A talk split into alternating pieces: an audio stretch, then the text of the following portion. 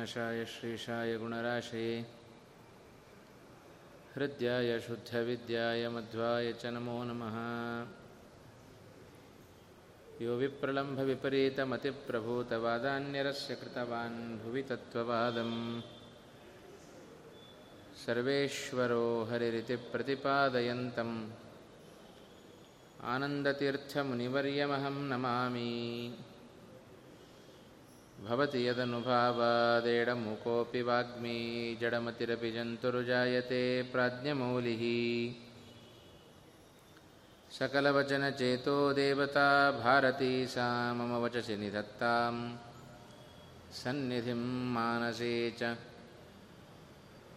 अनवद्यात्मचारित्र्यं वादिखद्योतभास्करं विद्यामान्यगुरुं वन्दे विद्याविद्योतभास्वरम् महत्कृतिशतैर्नित्यं विश्वरक्षणदीक्षितान् विश्वेशतीर्थचरणान् वन्दे विद्यागुरून्मम आपादमौलिपर्यन्तं गुरूणामाकृतिं स्मरेत् तेन विघ्नाः प्रणश्यन्ति सिद्ध्यन्ति च मनोरथाः पृथ्वीमण्डलमध्यस्थाः पूर्णबोधमतानुगाः वैष्णवाः विष्णुहृदयाः तान्नमस्ये गुरून् मम श्रीगुरुभ्यो नमः श्रीमदानन्दतीर्थभगवत्पादाचार्यगुरुभ्यो नमः हरिः ॐ हरिः ॐ हरिः ॐ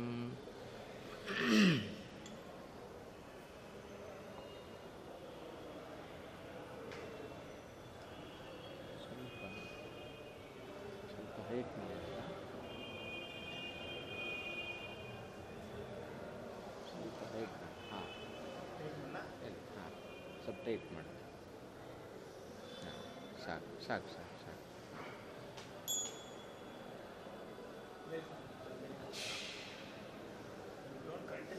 ಹೌದಾ?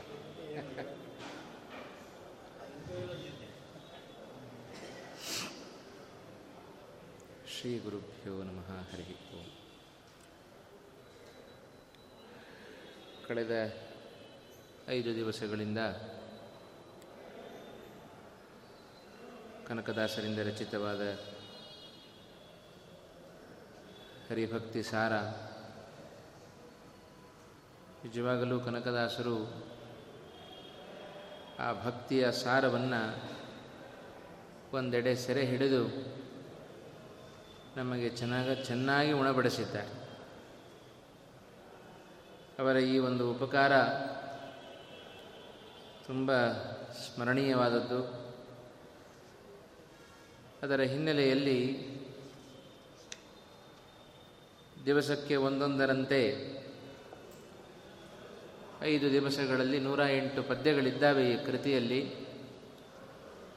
ಆದರೆ ನಮಗೆ ತಿಳಿಲಿಕ್ಕೆ ಸಾಧ್ಯವಾದದ್ದು ಕೇವಲ ನಾಲ್ಕು ಪದ್ಯಗಳು ಮಾತ್ರ. ನೂರ ಎಂಟು ರೋಗಗಳು ಬರ್ತವೆ ನಮಗೆ. ಆ ನೂರ ಎಂಟು ರೋಗಗಳಿಗೆ ನೂರ ಎಂಟು ನುಡಿಗಳು ಕನಕದಾಸರ ನುಡಿಗಳು ಒಳ್ಳೆಯ ಔಷಧಿ ಇದ್ದ ಹಾಗೆ. ದಿವಸಕ್ಕೆ ಒಂದೊಂದರಂತೆ ನಾವು ಪ್ರತಿನಿತ್ಯ ಪಾರಾಯಣ ಮಾಡಿ ಅರ್ಥ ಅನುಸಂಧಾನಪೂರ್ವಕವಾಗಿ ಇದನ್ನು ಶ್ರವಣ ಮಾಡಿ, ಪಠನ ಮಾಡಿದರೆ ನಮಗೆ ಯಾವ ನೂರ ಎಂಟು ರೋಗಗಳು ಬರೋದಿಲ್ಲ. ಇರೋದು ಒಂದೇ ರೋಗ. ಒಂದೇ ರೋಗ ಸಾಕು ನಮಗೆ. ಅದೇ ದೊಡ್ಡ ರೋಗ. ಅದೇ ಭವರೋಗ ಅಂತ ಕರೀತಾರೆ. ಆ ಭವರೋಗ ಒಂದಿದ್ದರೆ ಅದರಿಂದ ಪಾರಾಗಲಿಕ್ಕೆ ಪ್ರಯತ್ನವನ್ನು ಮಾಡಬಹುದು. ಅನೇಕ ರೋಗಗಳಿದ್ದರೆ ಯಾವ ರೋಗಕ್ಕೆ ಏನು ಔಷಧಿ ಮಾಡಬೇಕು ಅಂತ ಗೊತ್ತಾಗುವುದಿಲ್ಲ. ಆ ನಿಟ್ಟಿನಲ್ಲಿ ಕನಕದಾಸರ ಈ ಒಂದು ಕೃತಿ ಬಹಳ ಉತ್ತಮವಾದದ್ದು. ಅವರ ಬಾಯಿಂದ ಬಂದ ಒಂದೊಂದು ಮಾತುಗಳು ಭಗವಂತನ ವಿಶೇಷವಾದ ಮಹಿಮೆಗಳನ್ನು, ಭಕ್ತಿಯನ್ನು ನಮಗೆ ತಿಳಿಸಿಕೊಡ್ತಕ್ಕಂಥದ್ದು. ಶ್ರೀಮದ್ ಆಚಾರ್ಯರು ಭಾಗವತ ತಾತ್ಪರ್ಯದಲ್ಲಿ ಒಂದು ಮಾತು ಹೇಳುತ್ತಾರೆ. ವೈಷ್ಣವಾನಾಂತು ಚರಿತಂ ಭಕ್ತ್ಯುದ್ರೇಕಾಯ ಕಥ್ಯತೆ ಅಂತ. ವೈಷ್ಣವರ ಚರಿತ್ರೆಗಳನ್ನು ಆಗಾಗ ನಾವು ಕೇಳ್ತಾ ಇರಬೇಕಂತ. ಭಕ್ತರ ಚರಿತ್ರೆಗಳನ್ನು, ವೈಷ್ಣವರ ಚರಿತ್ರೆಗಳನ್ನು. ಯಾಕೆ ಅಂದರೆ ಭಗವಂತನಲ್ಲಿ ಭಕ್ತಿ ನಮಗೆ ಹೆಚ್ಚಾಗುತ್ತೆ ಅಂತ ಹೇಳ್ತಾರೆ.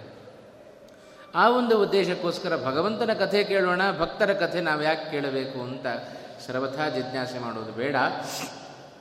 ವಿಶೇಷವಾಗಿ ಭಗವಂತನ, ಭಗವದ್ಭಕ್ತರ, ವೈಷ್ಣವರ ಚರಿತ್ರೆಗಳು ನಮಗೆ ಭಗವಂತನಲ್ಲಿ ವಿಶೇಷವಾಗಿ ಆದರವನ್ನು, ಭಕ್ತಿಯನ್ನು ಹುಟ್ಟುಹಾಕತ್ತೆ ಯಾಕೆಂದರೆ ಅವರು ಹೇಗೆ ಭಗವಂತನ ಅನುಗ್ರಹವನ್ನು ಸಂಪಾದನೆ ಮಾಡಿದರು? ನಾವು ಹೇಗೆ ಬದುಕಬೇಕು ಜೀವನದಲ್ಲಿ ಅನ್ನೋದನ್ನು ಒಳ್ಳೆಯ ಪಾಠಕ್ಕೋಸ್ಕರ ಈ ಒಂದು ವೈಷ್ಣವರ ಚರಿತ್ರೆ ಹಾಗೂ ಅವರ ಮಾತುಗಳು. ಅಂತ ಆ ಹಿನ್ನೆಲೆಯಲ್ಲಿ ಹರಿವಾಯುಗಳ ಪರಮಾನುಗ್ರಹಕ್ಕೆ ಪಾತ್ರರಾದ ಕನಕದಾಸರ ಮಾತುಗಳು ನಮ್ಮನ್ನು ಭಕ್ತಿಯ ಮಾರ್ಗದಲ್ಲಿ ತೆಗೆದುಕೊಂಡು ಹೋಗುತ್ತೆ.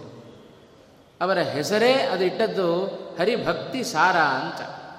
ಆ ಇಡೀ ಸಾರ ಅಂದರೆ ಎಸೆನ್ಸ್. ಎಲ್ಲವನ್ನು ತೆರೆದಿಟ್ಟಿದ್ದಾರೆ. ಹೇಗೆ ಭಕ್ತಿ ನಮಗೆ ಮೂಡಬೇಕು ಭಗವಂತನಲ್ಲಿ ಅಂತ.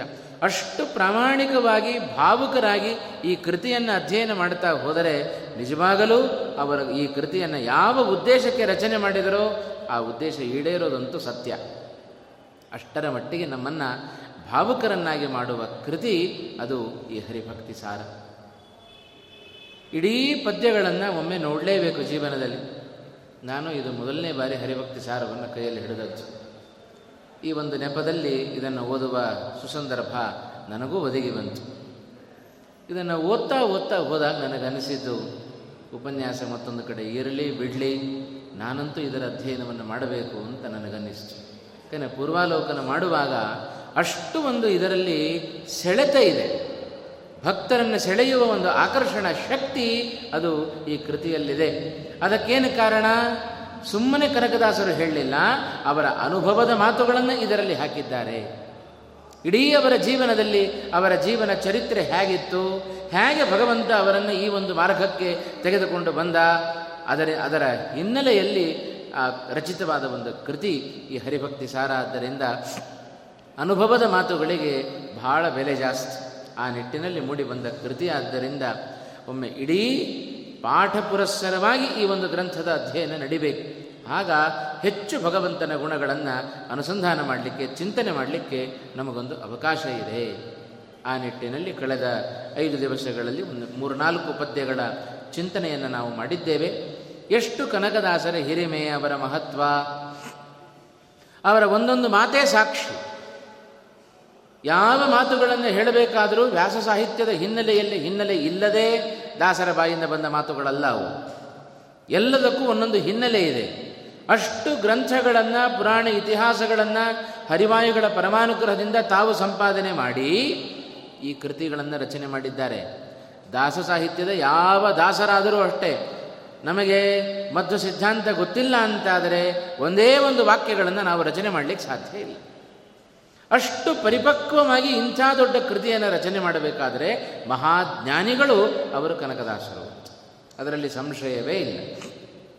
ಆದರೆ ನಮಗೆ ನೋಡ್ರಿ, ನಮ್ಮನ್ನು ನಾವು ಹೋಲಿಸಿಕೊಂಡ್ರೆ ಯಾವಾಗ ಕನಕದಾಸರ ಮಹತ್ವ ನಮಗೆ ಅರ್ಥ ಆಗೋದು ಅಂತ ಹೇಳಿದರೆ, ನಮ್ಮ ನಮಗೂ ಅವರಿಗೂ ಸ್ವಲ್ಪ ಹೋಲಿಕೆ ಮಾಡಿಕೊಂಡು ನೋಡಿದರೆ ಅವರು ಹೇಗೆ, ನಾವು ಹೇಗೆ ಅಂತ ಗೊತ್ತಾಗುತ್ತೆ. ನಮಗೆ ಏನಾದರೂ ಇಷ್ಟು ಅಲ್ಪ ಸ್ವಲ್ಪ ಜ್ಞಾನ ಇದ್ದದ್ದಕ್ಕೇನೆ ನಾವು ಹೇಗೆ ಆಡ್ತೇವೆ ಅನ್ನೋದನ್ನು ನಾವು ಗಮನಿಸಬಹುದು. ಏನೋ ಉಳಿದವರಿಗಿಂತ ಸ್ವಲ್ಪ ಜ್ಞಾನ ಇತ್ತು ಅಂದರೆ ದೊಡ್ಡ ವ್ಯಕ್ತಿಗಳಂತೆ ನಾವು ಆಟಾಟೋಪಗಳನ್ನು ಮಾಡುತ್ತೇವೆ, ಆಡಂಬರಗಳನ್ನು ಮಾಡುತ್ತೇವೆ, ಮತ್ತೊಬ್ಬರನ್ನು ತಿರಸ್ಕಾರ ಮಾಡುತ್ತೇವೆ. ದೊಡ್ಡ ಅಹಂಕಾರ ಬಂದುಬಿಡುತ್ತೆ. ಇಂಥ ಪರಮಜ್ಞಾನಿಗಳಾದ ಕನಕದಾಸರು ಯಾವ ರೀತಿ ಅವರು ನಡೆದುಕೊಂಡ ಕ್ರಮ ಹೇಗೆ, ನಾವು ನಡೆದುಕೊಳ್ತಾ ಇರತಕ್ಕಂಥ ಕ್ರಮ ಹೇಗೆ ಇದನ್ನು ತಿಳಿದರೆ ನಮಗೂ ಅವ್ರಿಗೂ ಇರತಕ್ಕಂಥ ವ್ಯತ್ಯಾಸ ಏನು ಅಂತ ಬಹಳ ಚೆನ್ನಾಗಿ ಅರ್ಥ ಆಗುತ್ತೆ. ಆ ಹಿನ್ನೆಲೆಯಲ್ಲಿ ಅವರದ್ದೇ ಮಾತುಗಳನ್ನು ನಾವು ಕೇಳಿಬಿಡೋಣ ಅಂತ.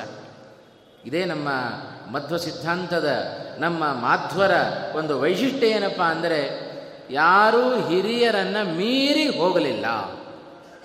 ಹೋಗೋ ಸಾಮರ್ಥ್ಯ ಇಲ್ಲ ಅಂತಲ್ಲ. ಬೇಕಾದಷ್ಟು ಜ್ಞಾನವನ್ನು ಪಡೆದುಕೊಂಡವರಿದ್ದಾರೆ. ಇದೇ ವಿಜಯೇಂದ್ರರಾಗಬಹುದು, ರಾಯರಾಗಬಹುದು, ವಾದಿರಾಜರಾಗಬಹುದು, ಎಲ್ಲ ಶ್ರೀಮದ್ ಆಚಾರ್ಯರ ಗ್ರಂಥಗಳಿಗೆ ಅನುಗುಣವಾಗಿ ಹಿಂದಿನ ಪರಂಪರೆಯನ್ನು ಉಳಿಸಿಕೊಂಡು ಬಂದವರು. ಅವರ ಉದ್ದೇಶ ಏನು? ಹಿರಿಯರು ಕೊಟ್ಟದ್ದನ್ನು ಉಳಿಸಿಕೊಂಡ್ರೆ ಸಾಕು. ನಾವೇನು ಹೊಸದು ಕೊಡಬೇಕಾಗಿಲ್ಲ. ಉಳಿಸಿಕೊಳ್ಳೋದೇ ದೊಡ್ಡದು ಇವತ್ತಿನ ದಿವಸ. ಆ ಒಂದು ಮಧ್ವ ಪರ ಮಾಧ್ವ ಪರಂಪರೆ ಎಷ್ಟು ಅನೂಚಾನವಾಗಿ ಬಂದಿದೆ. ಶ್ರೀಮದ್ ಆಚಾರ್ಯರ ಪರಂ, ಪರಮಾನುಗ್ರಹಕ್ಕೆ ಪಾತ್ರರಾದವರು ಇವರೆಲ್ಲ ಅಂತ ಹೇಳೋದಕ್ಕೆ ಮತ್ತು ಸಿದ್ಧಾಂತದಲ್ಲಿ ಅತ್ಯಂತ ಮೇರು ಕೃತಿಯನ್ನು ಕೊಟ್ಟವರು ಜಯತೀರ್ಥರು. ಶ್ರೀಮನ್ ನ್ಯಾಯಸುಧಾ ಅಂತ ದೊಡ್ಡ ಕೃತಿಯನ್ನು ನಮ್ಮ ಮುಂದೆ ಇಟ್ಟರು ಗ್ರಂಥವನ್ನು. ಅದರಲ್ಲಿ ಜಯತೀರ್ಥರು ಒಂದು ಮಾತು ಹೇಳುತ್ತಾರೆ. ಅವರಿಗಿರುವ ಜ್ಞಾನದ ಬಗ್ಗೆ ನಮಗೇನು ಪ್ರತ್ಯೇಕವಾಗಿ ಹೇಳಬೇಕಾಗಿಲ್ಲ. ಇಡೀ ನಮ್ಮ ಮಧ್ವ ಸಿದ್ಧಾಂತದ ಕಟ್ಟ ಕಡೆಯ ಅಧ್ಯಯನ ಅಂತ ಹೇಳಿದ್ರೆ ಅಧ್ಯಯನ ಸಾಯೋವರೆಗೂ ಇದ್ದದ್ದೇ. ಅಂತೂ ಒಂದು ಹಂತದ ಅಧ್ಯಯನದ ಅವಸ್ಥೆ ಮುಗೀತು ಅಂತಾದರೆ ನ್ಯಾಯಸುಧಾಂತ ಅಧ್ಯಯನ ಮಾಡಿದ್ದಾನೆ ಅಂತ ಹೇಳಿದರೆ, ಓ, ಅದರ ಹಿಂದ ಹಿಂಭಾಗದಲ್ಲಿ ಬೇಕಾದಟ್ಟು ಅವ ಅಧ್ಯಯನ ಮಾಡಿದ್ದಾನೆ ಅಂತ ಅರ್ಥ. ಅಂಥ ಮತ್ತು ಸಿದ್ಧಾಂತಕ್ಕೆ ದೊಡ್ಡ ಕೊಡುಗೆ ಕೊಟ್ಟವರು ಜಯತೀರ್ಥರು. ಅವರೇ ಶ್ರೀಮನ್ ನ್ಯಾಯಸುಧಾದಲ್ಲಿ ಹೇಳಿಕೊಡುತ್ತಾರೆ. ನ ಶಬ್ದಾಬ್ದೌ ಗಾಢಾ ನ ಚ ನಿಗಮ ಚರ್ಚಾಸು ಚತುರಾ ನ ಚ ನ್ಯಾಯೇ ಪ್ರೌಢಾ ನ ಚ ವಿದಿತ ವೇದ್ಯಾ ಅಪಿ ವಯಂ ಪರಂ ಶ್ರೀಮತ್ಪೂರ್ಣ ಪ್ರಮುತಿ ಗುರು ಕಾರುಣ್ಯ ಸರಣಿಂ ಪ್ರಪನ್ನಾ ಇದು ಜಯತೀರ್ಥರ ಮಾತು. ಎಷ್ಟು ಅಹಂಕಾರ ಪಡಲಿಕ್ಕೆ ಅವಕಾಶ ಇದೆ, ಎಂಥ ದೊಡ್ಡ ಜ್ಞಾನಿಗಳು, ಆದರೆ ನನಗೇನೂ ಗೊತ್ತಿಲ್ಲ ಅಂತಂದುಬಿಟ್ಟು ನನಗೇನೂ ಗೊತ್ತಿಲ್ಲಪ್ಪ. ನನಗೇನಿದೆ? ಪರಂ ಶ್ರೀಮತ್ಪೂರ್ಣ ಪ್ರಮತಿ ಗುರು ಕಾರುಣ್ಯ ಸರಣಿಂ ಪ್ರಪನ್ನ ನನಗೇನಿದೆ ಅಂತ ಹೇಳಿದರೆ ಶ್ರೀಮದ್ ಆಚಾರ್ಯರ ಕರುಣೆಯ ಬಲ ನನಗಿದೆ, ಅಟ್ಟೆ. ಮತ್ತೇನೂ ಇಲ್ಲ ಅಂತಂದರು ಜಯತೀರ್ಥರು. ಇದು ಅನುವ್ಯಾಖ್ಯಾನದಲ್ಲಿ ಅವರು ಶ್ರೀಮನ್ ನ್ಯಾಯಸುಧದಲ್ಲಿ ಹೇಳಿದ ಮಾತು. ಇದೇ ತತ್ವಪ್ರಕಾಶಿಕದಲ್ಲಿಯೂ ಕೂಡ ಅಂಥದ್ದೇ ಒಂದು ಮಾತು ಹೇಳಿದರು. ಗಂಗಾ ಸಂಗೇನ ನೈರ್ಮಲ್ಯಂ. ರಥ್ಯಾದ್ಭಿರ್ಲಭ್ಯತೆ ಯಥಾ. ವಾಚೋ ವಿಶುದ್ಧಿ ಸಿದ್ಧ್ಯರ್ಥಂ ಸಂಗಮ್ಯಂತೆ ಗುರೋರ್ಗಿರ ಅಂತ. ಇದು ತತ್ವಪ್ರಕಾಶಿಕಾದ ಮಂಗಳಾಚರಣೆಯಲ್ಲಿ ಹೇಳಿದ ಮಾತು. ನನ್ನ ಮಾತು ರಸ್ತೆಯಲ್ಲಿ ಹರಿಯುವ ನೀರಿದ್ದಂತೆ. ಅವರಿಗೆ ಅವರ ಮಾತಿಗೆ ಅವರು ಹೋಲಿಕೆ ಕೊಟ್ಟುಕೊಂಡದ್ದು ನೋಡ್ರಿ. ಇವತ್ತು ರಸ್ತೆಯಲ್ಲಿ ಏನಾದರೂ ನೀರು ಹರಿತಾ ಇದ್ದರೆ ಆ ನೀರನ್ನು ಹೋಗಿ ನಾವು ಪ್ರೋಕ್ಷಣೆ ಮಾಡಿಕೊಳ್ಳೋದು, ಅದರಲ್ಲಿ ಯಾರು ಮುಳುಗು ಹಾಕೋದಿಲ್ಲ ದಾಟ್ಕೊಂಡು ಮುಂದಕ್ಕೆ ಹೋಗ್ತೇವೆ. ಆದರೆ ಗಂಗಾ ನದಿ ಕಂಡ್ರೆ ಹೋಗಿ ಮುಳುಗುತ್ತೆ. ನನ್ನ ನೀರು, ನನ್ನ ಮಾತುಗಳು ರಸ್ತೆಯಲ್ಲಿ ಹರಿಯುವ ನೀರಿದ್ದಂತೆ. ಶ್ರೀಮದ್ ಆಚಾರ್ಯರ ಮಾತುಗಳು ಗಂಗಾ ನದಿ ಇದ್ದಂತೆ. ಅದೇ ಗಂಗಾ ನದಿಯ ಜೊತೆಗೆ ರಸ್ತೆಯಲ್ಲಿ ಹರಿಯುವ ನೀರು ಸೇರಿಕೊಂಡ್ರೆ ಎಲ್ಲರೂ ಮುಳುಗಾಗ್ತಾರೆ. ಹಾಗೆಯೇ ಶ್ರೀಮದ್ ಆಚಾರ್ಯರ ಮಾತುಗಳ ಜೊತೆಗೆ ನನ್ನ ಮಾತುಗಳು ಸೇರಿಕೊಂಡ್ರೆ ನನ್ನ ಮಾತುಗಳಿಗೂ ಪಾವಿತ್ರ್ಯ ಬಂದೀತು. ಅದಕ್ಕೋಸ್ಕರ ಶ್ರೀಮದ್ ಆಚಾರ್ಯರ ಮಾತುಗಳಿಗೆ ನನ್ನ ಮಾತುಗಳನ್ನು ಸೇರಿಸ್, ಸೇರಿಸ್ತೇನೆ ಅಂತ ಅಷ್ಟು ವಿನಯವನ್ನು ತೋರಿಸಿದ ಗುರುಗಳು ಅವರ ಜಯತೀರ್ಥರು. ಅಂಥವರ ಪರಮಾನುಗ್ರಹಕ್ಕೆ, ಅಂಥವರ ಪರಂಪರೆಯಲ್ಲಿ ಬಂದ ಕನಕದಾಸರು ಉದ್ಧಟತನವನ್ನು ತೋರಿಸಲಿಕ್ಕೆ ಸಾಧ್ಯ ಏನು? ಸರ್ವಥಾ ಇಲ್ಲ. ನಿಜವಾದ ಹರಿಗುರುಗಳಲ್ಲಿ ಭಕ್ತಿ ಇದೆ ಅಂತಾದರೆ ಅವರೆಲ್ಲರಲ್ಲಿಯೂ ಇಂಥ ಗುಣಗಳನ್ನು ನಾವು ಕಾಣ್ತೇವೆ. ಹಾಗೆ ಕನಕದಾಸರೇ ತಮಗೇನೂ ಅಹಂಕಾರವನ್ನು, ನಿರಹಂಕಾರಿಗಳು ಎಂಬುದನ್ನು ಅವರೇ ಹೇಳಿಕೊಂಡ ಮಾತಿನ ಮೂಲಕ ಅವರ ವ್ಯಕ್ತಿತ್ವವನ್ನು ಬಹಳ ಚೆನ್ನಾಗಿ ಅರ್ಥ ಮಾಡಿಕೊಳ್ಳಿಕ್ಕೆ ಸಾಧ್ಯತೆ ಇದೆ. ಒಂದು ಪದ್ಯದಲ್ಲಿ ಅವರೇ ಹೇಳಿದರು ವೇದಶಾಸ್ತ್ರ ಪುರಾಣ ಪುಣ್ಯದ ಹಾದಿಯನು ನಾನರಿಯೇ ನನಗೇನೂ ಗೊತ್ತಿಲ್ಲ ಅಂತಂತ ತರ್ಕದ ವಾದದಲ್ಲಿ ಗುರು ಹಿರಿಯರ ಅರಿಯದ ಮೂಢಮತಿ ಎನಗೆ ಆದಿಮೂರುತಿ ನೀನು ನೆರೆ ಕರುಣೋದಯನು, ಹೃದಯಾಂಗಣದಿ ಜ್ಞಾನೋದಯವನೆನಗಿತ್ತು, ರಕ್ಷಿಸು ನಮ್ಮ ಭರತ ಇಲ್ಲಿಯೂ ಮತ್ತು ಭಗವಂತನ ರಕ್ಷಣೆಯನ್ನು ಬಿಡ್ತಾ ಇದ್ದಾರೆ. ಎಂಥ ಭಗವಂತ, ಯಾರಿಗೆ ನೀನು ರಕ್ಷಣೆ ಕೊಡಬೇಕು? ಪರಮ ಅಜ್ಞಾನಿಯಾದ ನನಗೆ ರಕ್ಷಣೆಯನ್ನು ಕೊಡು. ಅಜ್ಞಾನಿಯಾದ ನನಗೆ ರಕ್ಷಣೆಯನ್ನು ಕೊಡು ಅಂತ ಹೇಳಿದರೆ ಅಜ್ಞಾನವನ್ನು ಹೋಗಲಾಡಿಸಬೇಕು. ಅಜ್ಞಾನ ಹೋಗಬೇಕು ಅಂದರೆ ಜ್ಞಾನ ಬರಬೇಕು. ಎಲ್ಲಿ ಜ್ಞಾನವನ್ನು ಕೊಡಬೇಕು? ಹೃದಯಾಂಗಣದಿ. ಜ್ಞಾನೋದಯವ ಎನಗಿತ್ತು ಅಂತಂದರು. ನನ್ನ ಹೃದಯದಲ್ಲಿ ಸಂಪೂರ್ಣವಾಗಿ ಅಜ್ಞಾನ ತುಂಬಿ ಹೋಗಿದೆ ಆ ಅಜ್ಞಾನವನ್ನೆಲ್ಲ ಹೋಗಲಾಡಿಸಬೇಕು. ಆ ಅಜ್ಞಾನವನ್ನು ಹೋಗಲಾಡಿಸಿ ಜ್ಞಾನವನ್ನು ನನಗೆ ತುಂಬು ಅಂತಂದು ಅಂದರೆ ಕನಕದಾಸರ ಅಭಿಪ್ರಾಯ, ನೀನು ಬಂದು ನನ್ನೊಳಗೆ ವಾಸ ಮಾಡು ಅಂತ ಅರ್ಥ. ಯಾಕೆಂದ್ರೆ ಭಗವಂತ ತೇಜೋಮಯ. ತೇಜೋಮಯನಾದ ನೀನು ಒಳಗಡೆ ಬಂದಿ ಅಂತಾದರೆ, ಮೊನ್ನೆ ದಿವಸ ಹೇಳಿದ್ನಲ್ಲ, ಸೂರ್ಯ ಎಂದು ಕತ್ತಲೆಯನ್ನೇ ನೋಡಲಿಲ್ಲಂತೆ. ಸೂರ್ಯ ಬಂದ ಅಂದರೆ ಎಲ್ಲ ಕತ್ತಲೆ ತನ್ನಿಂದ ತಾನೇ ಹೊರಟು ಹೋಗುತ್ತೆ ಹಾಗೆ ಭಗವಂತ ತೇಜೋಮಯ, ಅವ ಆನಂದಮಯ, ತೇಜೋಮಯ, ಇಂಥ ತೇಜೋಮಯನಾದ ಭಗವಂತ ಇಲ್ಲಿ ಬಂದು ನೆಲೆಸಿದರೆ ಸಣ್ಣ ಸೂರ್ಯನ ಪ್ರಕಾಶ ಬಿದ್ದರೆ ಸಾಕು, ಕತ್ತಲೆ ಎಲ್ಲ ಓಡ್ ಹೊರಟೋಗುತ್ತಂತೆ ಇನ್ನು ಆ ಸು, ಇಂಥ ನೂರಾರು, ಸಾವಿರಾರು ಸೂರ್ಯರ ಕಾಂತಿಯನ್ನು ಪಡೆದ ಭಗವಂತ ಬಂದ ಅಂತಾದರೆ ಕತ್ತಲೆಯ ಸುಳಿವೂ ಇರಲಿಕ್ಕೆ ಸಾಧ್ಯ ಇಲ್ಲ. ಹಾಗಾಗಿ ನಮ್ಮ ಹೃದಯದಲ್ಲಿ ಅಜ್ಞಾನವೆಂಬ ಕತ್ತಲೆ ಚೆನ್ನಾಗಿ ಆವರಿಸಿಬಿಟ್ಟಿದೆ ಹಾಗಾಗಿಯೇ ಭಗವಂತನ ಬಗ್ಗೆ ಭ್ರ ಮಿಥ್ಯಾಜ್ಞಾನ ಭ್ರಮಾಜ್ಞಾನಗಳು ನಮಗೆ ತುಂಬ ಇದ್ದಾವೆ. ಸಂಶಯ ಜ್ಞಾನಗಳು ತುಂಬ ಇದ್ದಾವೆ ಅಂತ. ಅವುಗಳು ನಿವಾರಣೆ ಆಗಬೇಕು ಅಂತಾದರೆ ನೀನು ನನ್ನ ಹೃದಯದಲ್ಲಿ ಜ್ಞಾನವನ್ನು ಬೆಳಗು ಅಂತ. ಜ್ಞಾನದ ಬೆಳಕನ್ನು ಬೆಳಗು. ಆಗ ನನ್ನ ಅಜ್ಞಾನಗಳು ದೂರ ಆಗ್ತವೆ ಅನ್ನುವ ಮಾತು ಕನಕದಾಸರ ಬಾಯಿ, ಬಾಯಿಂದ ಬಂದದ್ದು. ಅವರ ಮಾತಿನ ಹಿನ್ನೆಲೆ ಭಗವಂತ ನಮ್ಮ ಹೃದಯದಲ್ಲಿ ಬಂದು ನೆಲೆಸಬೇಕು ಅಂತ ಅರ್ಥ ಹಾಗಾದರೆ ಈಗಿಲ್ಲೇನು ಅಂತ ಪ್ರಶ್ನೆ ಬರುತ್ತೆ. ಇನ್ನು ಮುಂದೆ ಬಂದು ನೆಲೆಸಬೇಕು ಅಂತ ಹೇಳಿದ್ರೆ ಈಗಿಲ್ಲೇನು? ಭಗವಂತ ಇದ್ದಾನೆ. ಆದರೆ ಇದ್ದಾನೆ ಎನ್ನುವ ಅರಿವು ಬರೋದಿದೆಯಲ್ಲ, ಅದನ್ನೇ ಭಗವಂತ ಇದ್ದಾನೆ ಅಂತ ಹೇಳುವ ಕ್ರಮ. ಹಾಗಾಗಿ ಸದಾ ನಮ್ಮ ಹೃದಯದಲ್ಲಿ, ಅದಕ್ಕೆ ದಾಸರು ಕೇಳಿಕೊಂಡು, ಸದಾ ಎನ್ನ ಹೃದಯದಲ್ಲಿ ವಾಸ ಮಾಡೋ ಶ್ರೀಹರಿ ಅಂತಂದರು. ಯಾಕೆ ಅಂದರೆ ಒಳಗಡೆ, ನೀನು ತೇಜೋಮಯ, ತೇಜೋಮಯನಾದ ನೀನು ಒಳಗಡೆ ಪ್ರವೇಶ ಮಾಡಿದೆ ಅಂತಾದರೆ, ಒಳಗಿರುವ ಅಜ್ಞಾನ ಎಲ್ಲ ಕಿತ್ಕೊಂಡು ಹೋಗುತ್ತೆ. ಅದು ತೊಳಿಬೇಕು ಅಂತಾದರೆ, ಜ್ಞಾನದ ಬೆಳಕಿನಿಂದ ಅಜ್ಞಾನವೆಂಬ ಕತ್ತಲೆಯನ್ನು ನಾವು ಹೋಗಲಾಡಿಸಬೇಕು. ಹಾಗಾಗಿ ಜ್ಞಾನಮಯನಾದ, ತೇಜೋಮಯನಾದ ಭಗವಂತ ಬಂದು ನಮ್ಮ ಹೃದಯದಲ್ಲಿ ವಾಸ ಮಾಡಬೇಕು. ಆಗ ನಾವು ಉತ್ತಮವಾದ ಜ್ಞಾನವನ್ನು ಸಂಪಾದನೆ ಮಾಡಲಿಕ್ಕೆ ಸಾಧ್ಯ. ಅದರ ಹಿನ್ನೆಲೆಯಲ್ಲಿ ಕನಕದಾಸರು ಹೇಳಿಕೊಂಡದ್ದು, ಅರುಣ, ನೀ ನೆರೆ ಕರುಣೋದಯನು ಹೃದಯ, ಹೃದಯಾಂಗಣದಿ, ಜ್ಞಾನೋದಯವ ಎನಗಿತ್ತು ಸಲಹು ಅಂತ ಕೇಳಿದರು. ಎಂಥವನಿಗೆ ಇದನ್ನು ನೀನು ರಕ್ಷಣೆ ಕೊಡಬೇಕು. ನನ್ನಂಥವನಿಗೆ ರಕ್ಷಣೆ ಕೊಡು ಅಂತಂದರು. ಯಾರು ಜ್ಞಾನಿಗಳು ಅವರು ಸುದ್ದಿ ಹೋಗಬೇಡ ಅಂತಂತಾರೆ ಕನಕದಾಸರು. ಜ್ಞಾನಿಗಳು ಅಂತ ಹೇಳಿದ್ರೆ ಏನರ್ಥ? ಜ್ಞಾನಿಗಳು ಅಂತ ತಿಳ್ಕೊಂಡವರ ಸುದ್ದಿಗೆ ಹೋಗಬೇಡ ಅಂತ ಅರ್ಥ. ನಿಜವಾದ ಜ್ಞಾನಿಗಳು ಯಾರೂ ನಾನು ಜ್ಞಾನಿಯಿಂದ ಹೇಳ್ಕೊಳ್ಳೋದಿಲ್ಲಂತೆ. ಭಗವಂತನ ಬಗ್ಗೆ ನನಗೇನೂ ಗೊತ್ತಿಲ್ಲ ಅಂತ ಹೇಳುವವನೇ ಪರಮಜ್ಞಾನಿ. ಯಾಕೆಂದರೆ ಭಗವಂತನ ಅರಿವನ್ನು ಚೆನ್ನಾಗಿ ತಿಳ್ಕೊಂಡಿದ್ದಾನೆ ಅಂತ ಅರ್ಥ. ಇಷ್ಟಕ್ಕೆ ಭಗವಂತನ ಜ್ಞಾನ, ಅವನ ಶಕ್ತಿ, ಸಾಮರ್ಥ್ಯ, ಮಹಿಮೆ ಅದು ಮುಗೀತು ಅಂತಿಲ್ಲ. ತಿಳಿದಷ್ಟು ತಿಳಿದಷ್ಟು ಅನಂತ.